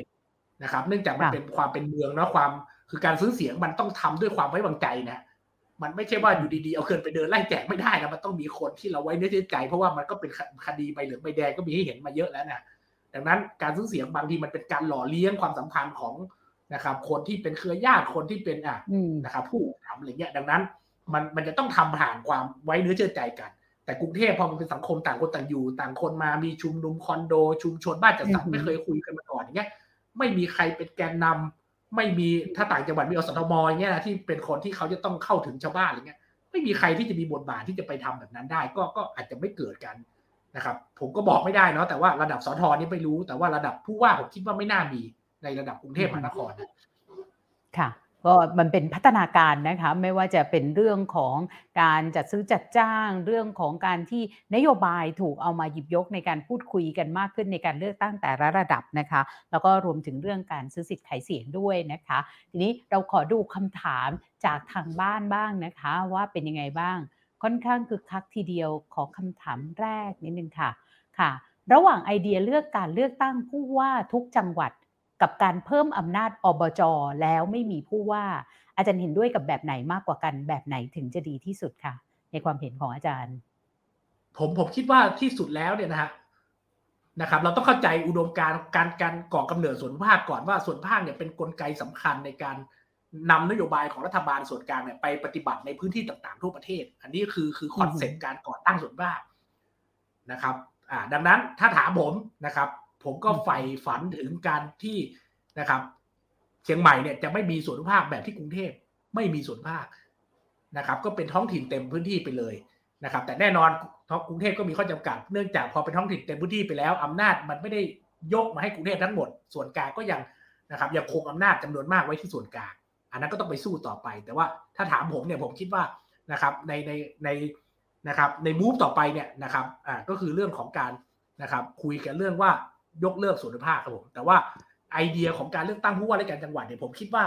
มันเป็นกลยุทธ์ในการเคลื่อนไหวนะครับ ที่มันประจวบเหมาะกับสถานการณ์เนื่องจากว่านะครับในขณะที่เราต้องดูข่าวนะครับคนกรุงเทพเนี่ยเขาเลือกตั้งทุกวัน แล้วก็อย่างที่บอกว่ามีทุกแง่มุมที่ที่นำเสนอนะครับสู่การรับรู้ของสาธารณะเนี่ย คนต่างจังหวัดก็จะมีมีโมเมนต์แบบนั้นบ้างอะไรเงี้ยนะก็เป็นโอกาสเหมาะที่จะดึงคนที่เขาอาจจะไม่เข้าใจเรื่องระบบโครงสร้างการปกครองการปกครองอะไรพวกนี้ได้ได้ได้เข้ามาให้ความสนใจนะครับแล้วตั้งคำถามว่าทำไมกรุงเทพได้ได้เลือกผู้ว่าแล้วทำไมคนต่างจังหวัดไม่ได้ ซึ่งแน่นอนมันอาจจะเป็นจุดเริ่มต้นของการที่จะนะครับ เคลื่อนนะครับ ขับเคลื่อนหรือยกระดับการเรียกร้องต่อไปครับผมค่ะคำถามที่สองนะคะ หากมองนโยบายผู้สมัครผู้ว่ากทมตอนนี้ มันมีหลายเรื่องที่ถูกชูขึ้นมา เกินอำนาจผู้ว่ากทมไหมนะคะ ถ้ามีเช่นอะไรบ้างอาจารย์แตะไปบ้างนิดหน่อยค่ะ เชิญเลยค่ะ ผมไม่ได้ผมไม่ได้ไล่ดูโดยละเอียดนะแต่ว่าอย่างยกตัวอย่างง่ายๆ อย่างเรื่องหนึ่งที่ที่มีมีทางสื่อทำออกมา ก็คือเรื่องรถเมล์นะที่บอกว่ารถเมล์เนี่ยมันมันมันมันค่อนข้างจะมีปัญหาเรื่องค่าใช้เรื่องราคาของรถเมล์หมายถึงว่าค่าตั๋วโดยสารที่มันสูงขึ้น และเรื่องปัญหาการที่รถเมล์เนี่ยมันไม่มันมีมันครอบคลุมไม่ถึงทุกพื้นที่ คือพื้นที่ที่คนอยู่หนาแน่นไม่มีรถเมล์วิ่งไปถึงอย่างเงี้ย ไอเนี้ยนะครับผมยังไม่ได้เห็นใครหาเสียงเนาะแต่ว่ามันมีสื่อที่จุดประเด็นเรื่องนี้ เรื่องนี้ก็ไม่อยู่ในอำนาจกรมก็พูดไม่ได้ หรือแม้กระทั่งผมเห็นคลิปสัมภาษณ์ของของพลเอกแต่พลนะครับตำรวจโทอัศวินขวัญเบืองเนี่ยนะนะนะครับ ปรากฏว่านะครับ ท่านก็ได้สัมภาษณ์อย่างเปิดอกเลย บอกว่ามันแก้ไม่ได้นะครับ อันนั้นก็เป็นอะนะครับ เรื่องเรือก็เป็นของกรมเจ้าท่า นะครับเรื่องนะครับรถ MRT ก็เป็นของอะรถไฟฟ้ามหานครนะครับเรื่องของรถตู้นะครับก็เป็นของขอบอขนส่งทางบก ท่านก็พูดอย่างชัดเลยว่าท่านท่านท่านทำไม่ได้ท่านทำได้แค่ประสานนะครับประสานความร่วมมือนะครับไม่สามารถจะไปไปอ่าเพราะว่ามันเป็นหน่วยงานคือง่ายท่านก็บอกว่ามันมีหน่วยงานแล้วไม่รู้อยู่ในกรุงเทพเต็มไปหมดนะครับ ซึ่งเขาก็มีอำนาจเฉพาะของเขากรทมก็ไปทำอะไรไม่ได้ อันนี้ผมคิดว่า ถ้ามีการหาเสียงเรื่องระบบขนส่งมวลชนอะไรเงี้ยผมคิดว่าเป็นปัญหาที่เกินอำนาจผู้ว่านะครับ ถ้าผู้ว่าก็อาจจะพูดได้เฉพาะในส่วนที่ตัวเองดูแลก็คือ BDS เท่านั้นนะครับส่วนอื่นที่นอกเหนือจากนี้ผมไม่คิดว่าอยู่ที่กทมนะครับ ก็จะไปอยู่ที่หน่วยงานอื่น แล้วก็แต่กระจายนะฮะมันไม่ได้อยู่ที่หน่วยงานใดหน่วยงานหนึ่งมันอยู่ที่หลายหน่วยงานมากนะครับ มันมันเชื่อมต่อนะครับ ซึ่งแน่นอนมันเป็นเป็นเป็นภาระค่าใช้จ่ายการเดินทางที่ที่ประชาชนในกรุงเทพต้องแบกรับอะและความไม่ ความไม่กลมกลืนกันนะฮะนะฮะแล้วถ้าผู้ว่าผู้สมัครผู้ว่ากทมเห็นข้อจำกัดเหล่านี้ในอำนาจของผู้ว่ากทมอาจารย์คิดว่าเขาควรปลดล็อกเรื่องอะไรอะคะคือมันมันยากมากนะคือเราต้องเข้าใจก่อนว่าในในอำนาจของแต่ละหน่วยงานเนี่ยมันจะมีกฎหมายเฉพาะเรื่อง และกฎหมายเฉพาะเรื่องเนี่ยเขาก็จะบอกว่าเออว่าว่าหน่วยงานเขามีอำนาจอะไรบ้าง ไอ้กฎหมายเฉพาะเรื่องเนี่ยมันมีเยอะมาก นะยกตัวอย่างเช่น อย่างอำนาจที่ผมเล่าอย่างเงี้ยอำนาจใบอนุญาตนะครับสถานบริการอย่างเงี้ยมันอยู่ที่นนะครับก็อยู่ที่พรบสถานบริการเงี้ยหรือว่าอำนาจโรงแรมอย่างเงี้ยมันก็จะอยู่ที่พรบโรงแรมเงี้ยมันก็จะมีกฎหมายเต็มไปหมดนะครับพรบเหล่านี้มันก็จะให้อำนาจนะครับ แตกต่างกันไปนะครับ บางเรื่องเขาก็จะยอมให้ผู้ว่ายกตัวอย่างเช่น พรบควบคุมโรคเนี้ยนะครับ อันนี้เขายอมให้ผู้ว่ากรุงเทพมี นะครับในต่างจังหวัดก็จะมีกรรมการที่ที่เราเห็นออกทีวีบ่อยๆ ที่อ่าออกมาตรการนู่นนี่นั่นในแต่ละจังหวัด อันนี้ก็คือตามพรบควบคุมโรคซึ่งซึ่งนะครับผู้ว่าก็จะได้เป็นประธานนะครับข้าราชการควบคุมโรคจังหวัดกรุงเทพมหานครเขาไม่มีจังหวัดเขาจะตัดคำว่าจังหวัดออกเนี้ยเราก็ต้องไปไล่ดูไอ้กฎหมายตรงเนี้ยนะครับว่าว่าแต่ปัญหาของเราก็คือกฎหมายส่วนใหญ่เนี่ยมันออกในยุคที่ไม่ได้เป็นยุคกระแตอำนาจมันเป็นยุคราชการหลวงศูนย์ดังนั้นเวลาเขาเขียนอำนาจเนี่ยเขาไปเขียนให้ท้องถิ่นเขาก็ไปเขียนให้ส่วนกลาง นะครับปัญหาต่อมาก็คือว่าถ้าเราคิดจะไปแก้กฎหมายที่ทั้งหมดเนี่ยเพื่อเพื่อยกอำนาจให้กรทมเนี่ย เราต้องใช้เวลาเท่าไหร่นะครับมันก็คงลำบากนะครับ ดังนั้นมันก็อาจจะต้องยกระดับนะครับ เช่นอาจจะพูดถึงการแก้รัฐธรรมนูญนะครับ ซึ่งมันเป็นแนวทางหรือเป็นโมเดลที่หลายประเทศเขาทำคือคุณไม่มีปัญญาไปแก้กฎหมายยิบย่อยพวกนี้ได้หมดคุณก็ไปแก้รัฐธรรมนูญแล้วก็ไปพูดซะตรงรัฐธรรมนูญ แล้วหลังจากนั้นเนี่ยมันจะนะครับมันจะเกิดการเปลี่ยนแปลงขนาดใหญ่ตามมา แต่ว่าการจะไปแก้รัฐธรรมนูญได้ก็ไม่ใช่เรื่องง่ายเพราะมันก็เป็นกฎหมายที่นะครับอ่านะครับอาศัยพลังอำนาจอย่างสูงมากในการที่จะไปแตะมันอะไรเงี้ยนะครับ ซึ่งก็มีพรรคการเมืองนะครับ อย่างอ่าพูดได้ก็คือพรรคก้าวไกลก็กำลังเดินลงอยู่ที่จะไปปลดล็อกท้องถิ่นโดย โดยไม่ได้คิดระดับกฎหมายเนาะไปคิดระดับรัฐนูนค่ะฮะ ค่ะคำถามที่สามนะคะบอกว่าการที่ผู้สมัครเนี่ยชูอุดมการการเมืองที่อิงกับการเมืองระดับชาติ จะส่งผลกระทบต่อการเลือกตั้ง ครั้งนี้แค่ไหน เอาจริงแล้วคนลงคะแนนดูนโยบายหรือจุดยืนการเมืองมากกว่ากันคะสำหรับการเลือกตั้งครั้งนี้นะคะ อาจารย์ ผมเนื่องจากกรุงเทพเป็นท้องถิ่นขนาดใหญ่นะมันกินพื้นที่ใหญ่มากนะกรุงเทพเนี่ยผมอาจจะเปรียบกรุงเทพกับอบจนะในการเลือกตั้งอบจเนี่ยพูดได้เลยว่า ความสัมพันธ์กับการเมืองระดับชาติกำหนดผลการเลือกตั้งระดับท้องถิ่นด้วยนะครับ หมายความว่าในพื้นที่เนี่ยนะครับไปไล่ดูนะหลาย ๆ พื้นที่ที่เป็นอบจเนี่ยพรรคการเมืองไหนที่เป็นเป็นฐานเสียง หรือว่าชนะเลือกตั้งสสก็มักจะได้ตำแหน่งนายกอบจไป มันมีความสอดคล้องสัมพันธ์กันอย่างยิ่ง อันนี้คือการเมืองระดับระดับใหญ่เนาะนะครับ ระดับจังหวัดเนื่องจากอะไร เนื่องจากความห่างเหินนะครับ คนที่ลงก็ไม่รู้หรอกใครเป็นนายกอบจ นะครับมันไม่ได้มีความใกล้ชิดเหมือนสอจอที่มันอยู่เดินไปเดินมามีงานนู่นนี่นั่นก็มาเจอกันเนี้ยดังนั้นการเลือกเนี่ยมันก็เลยขยับไปจากเลือกตัวบุคคล ไปสู่เรื่องอ่าอุดมการทางการเมืองหรือตักกัดพรรคนะครับ ผมคิดว่าภาพของอบจเนี่ยจะชัด และอาจจะเป็นภาพที่เอามานะครับ เอามาใช้อธิบายกรุงเทพได้ว่านะครับ ก็อาจจะเลือกโดยโดยดูนะครับพักประกอบนะครับ แต่ว่าอย่างที่บอกว่ารอบนี้ก็มีผู้สมัครหลายคนเนี่ย นะครับไม่ไม่สบายใจที่ลงในนามพักก็ขอลงอิสระ ซึ่งซึ่งก็จะต่างกับที่ผ่านมานะครับ แต่ว่าจากงานวิจัยที่ผมเคยไปไปดูศึกษาไว้ของคนที่เขาศึกษาเกี่ยวกับเรื่องพฤติกรรมการเลือกตั้งผู้ว่ากรุงเทพมหานคร ส่วนใหญ่เนี่ยเลือกโดยอิงกับพักคือมีพักเป็นปัจจัยนะครับ เป็นปัจจัยสำคัญในการคือพูดง่ายพักสำคัญกว่านโยบายนะครับสำคัญกับตัวบุคคลในอดีตที่ผ่านมานะครับ หมายความว่าถ้าพักนั้นส่งใครเนี่ยนะครับเขาก็พร้อมจะเลือก นะครับไม่ว่าผู้สมัครจะอะนะครับเป็นใครหน้าไหนเนี่ยเขาก็พร้อมจะเลือกเพราะว่าอยู่ในพักที่เขาเขาเชียร์อยู่ในพักที่เขาสนับสนุนอยู่อะไรเงี้ย อันนี้คือคือจากจากงานวิจัยในอดีตเนี่ยมันมันมันชี้ไปอย่างนั้นของกรุงเทพมหานคร แต่ว่าพอรอบนี้ที่หลายคนลงอิสระเนี่ยนะครับ มันก็เลยอาจจะอะนะครับ อธิบายแบบนั้นยากนิดหนึ่งครับผม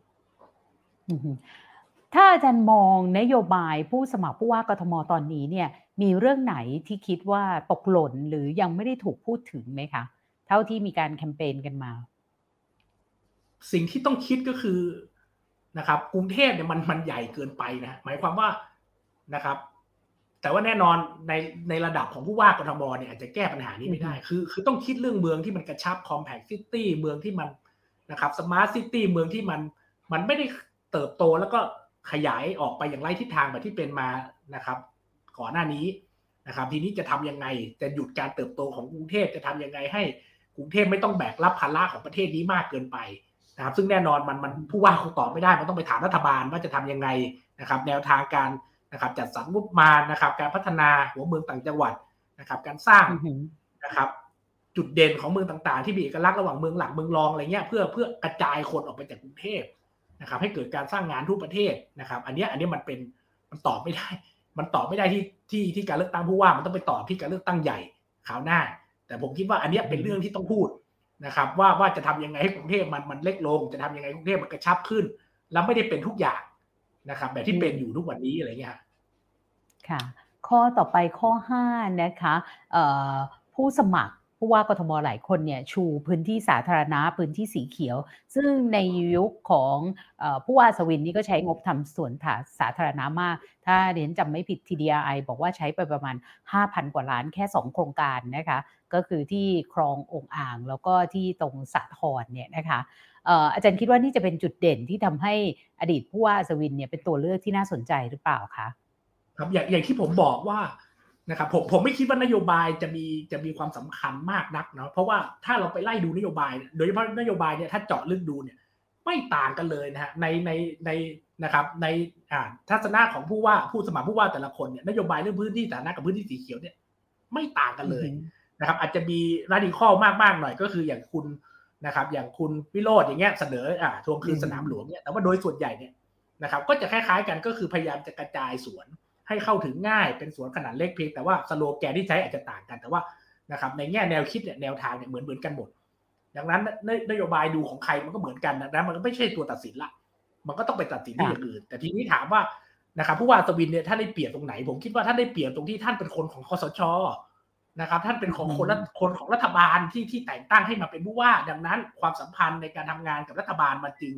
นะครับสอดประสานกันอย่างดียิ่งนะครับ ยกตัวอย่างเช่น กรณีของสวนป่าเป็นจากกิติที่ผมเล่าเนี่ย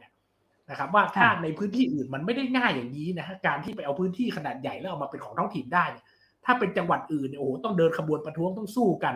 นะครับเพราะธนารักษ์ที่เขาดูแลพื้นที่นี้อยู่เขาก็ต้องหวัง นะครับหวังผลทางธุรกิจหวังผลทางรายได้ เขาก็คงไม่ยกให้เป็นสวนซึ่งไม่เกิดรายได้นะครับ แต่ความที่อ่าเป็นความต้องการนะครับ ประจวบเหมาะกันพอดีทั้งรัฐบาลทั้งอ่าทางผู้ว่าตวินก็ได้สวนป่าเป็นจักิติมานะครับ แต่ว่าคนต่างจังหวัดเนี่ยการจะได้สวนแบบนี้ใหญ่ ๆ อย่างเงี้ยนะครับ ที่มันอยู่ในความดูแลของธนารักษ์นี่ไม่ใช่เรื่องง่ายเลยนะนะครับค่ะ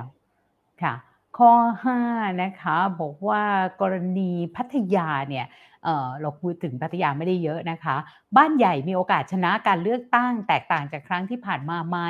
นะคะ เพราะว่าการเลือกตั้งมันถูกทิ้งร้างมานาน แล้วก็กระแสการเมืองระดับชาติของคนรุ่นใหม่เนี่ยจะสร้างความเปลี่ยนแปลงได้หรือเปล่า ต้องต้องอธิบายก่อนฮะพอดีไม่ได้เล่าของพัทยานะก็คือการเมืองพัทยาเนี่ยมันไม่ได้เป็นแบบที่เราเข้าใจนะก็คือหมายความว่า คือเราต้องเข้าใจก่อนว่า ตระกูลคุณปื้มเนี่ย ฐานหลักของเขาจริงๆ จุดก่อกำเนิดจริงๆ เขาจะอยู่ทางบางแสนก็คือเทศบาลตำบลแสนสุขอยู่ทางตัวเมืองชนบุรี ซึ่งมันห่างพัทยาพอสมควรพัทยาได้เป็นอำเภอบางละมุงนะครับแต่ว่าตอนหลังเนี่ยพอเขาเขาอะก็คือหมายความว่าพัทยาเนี่ยมันเป็นเมืองใหญ่นะครับเมืองที่ความสำคัญตอนหลังเขาก็ขยาย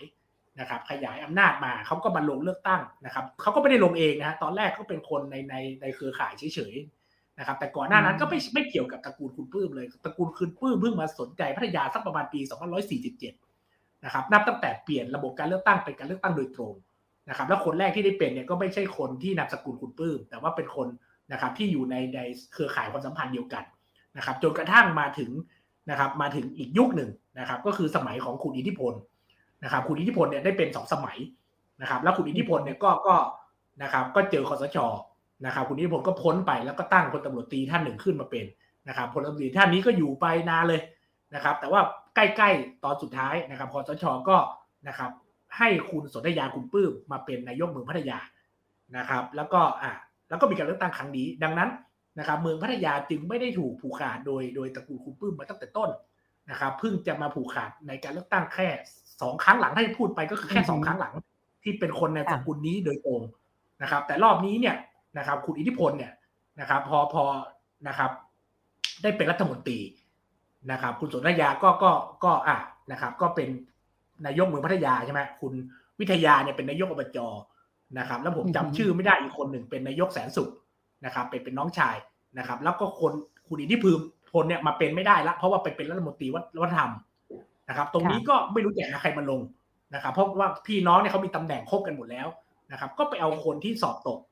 จากการเลือกตั้งสสครั้งล่าสุดนะครับที่ที่ที่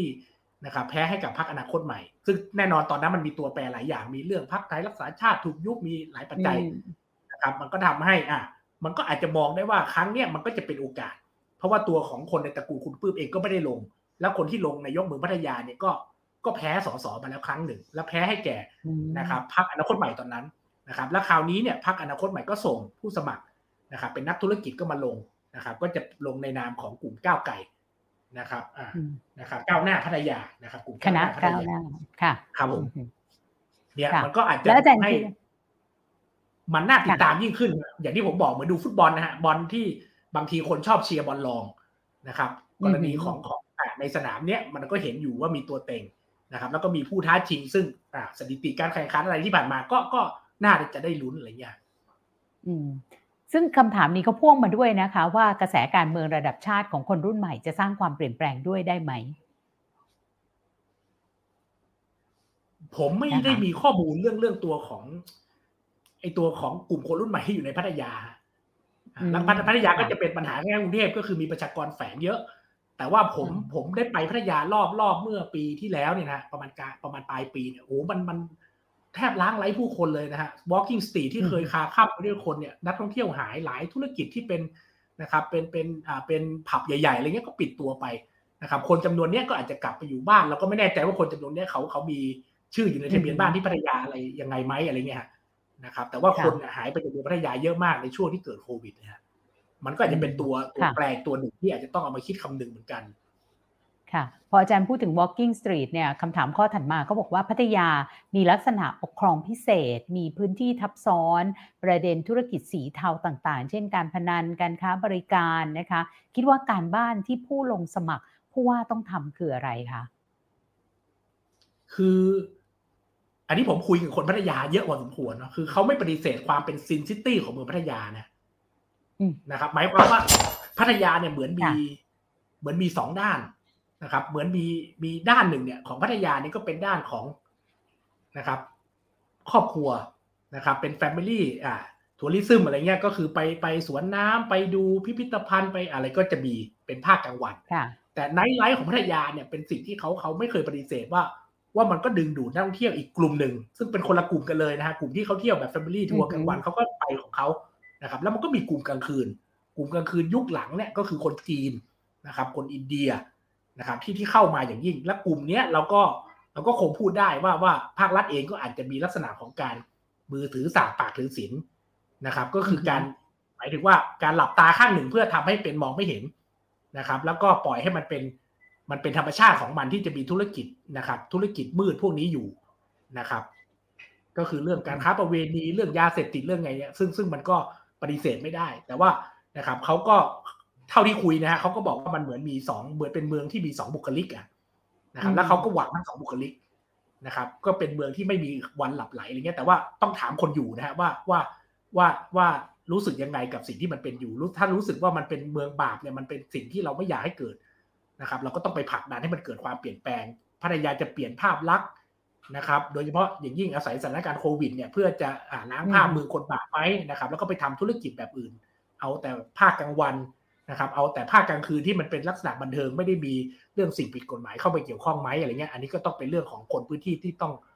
ต้องไปคุยกันต่อครับว่าว่าอยากจะให้พัทยาเป็นแบบไหนในอนาคตครับ อืม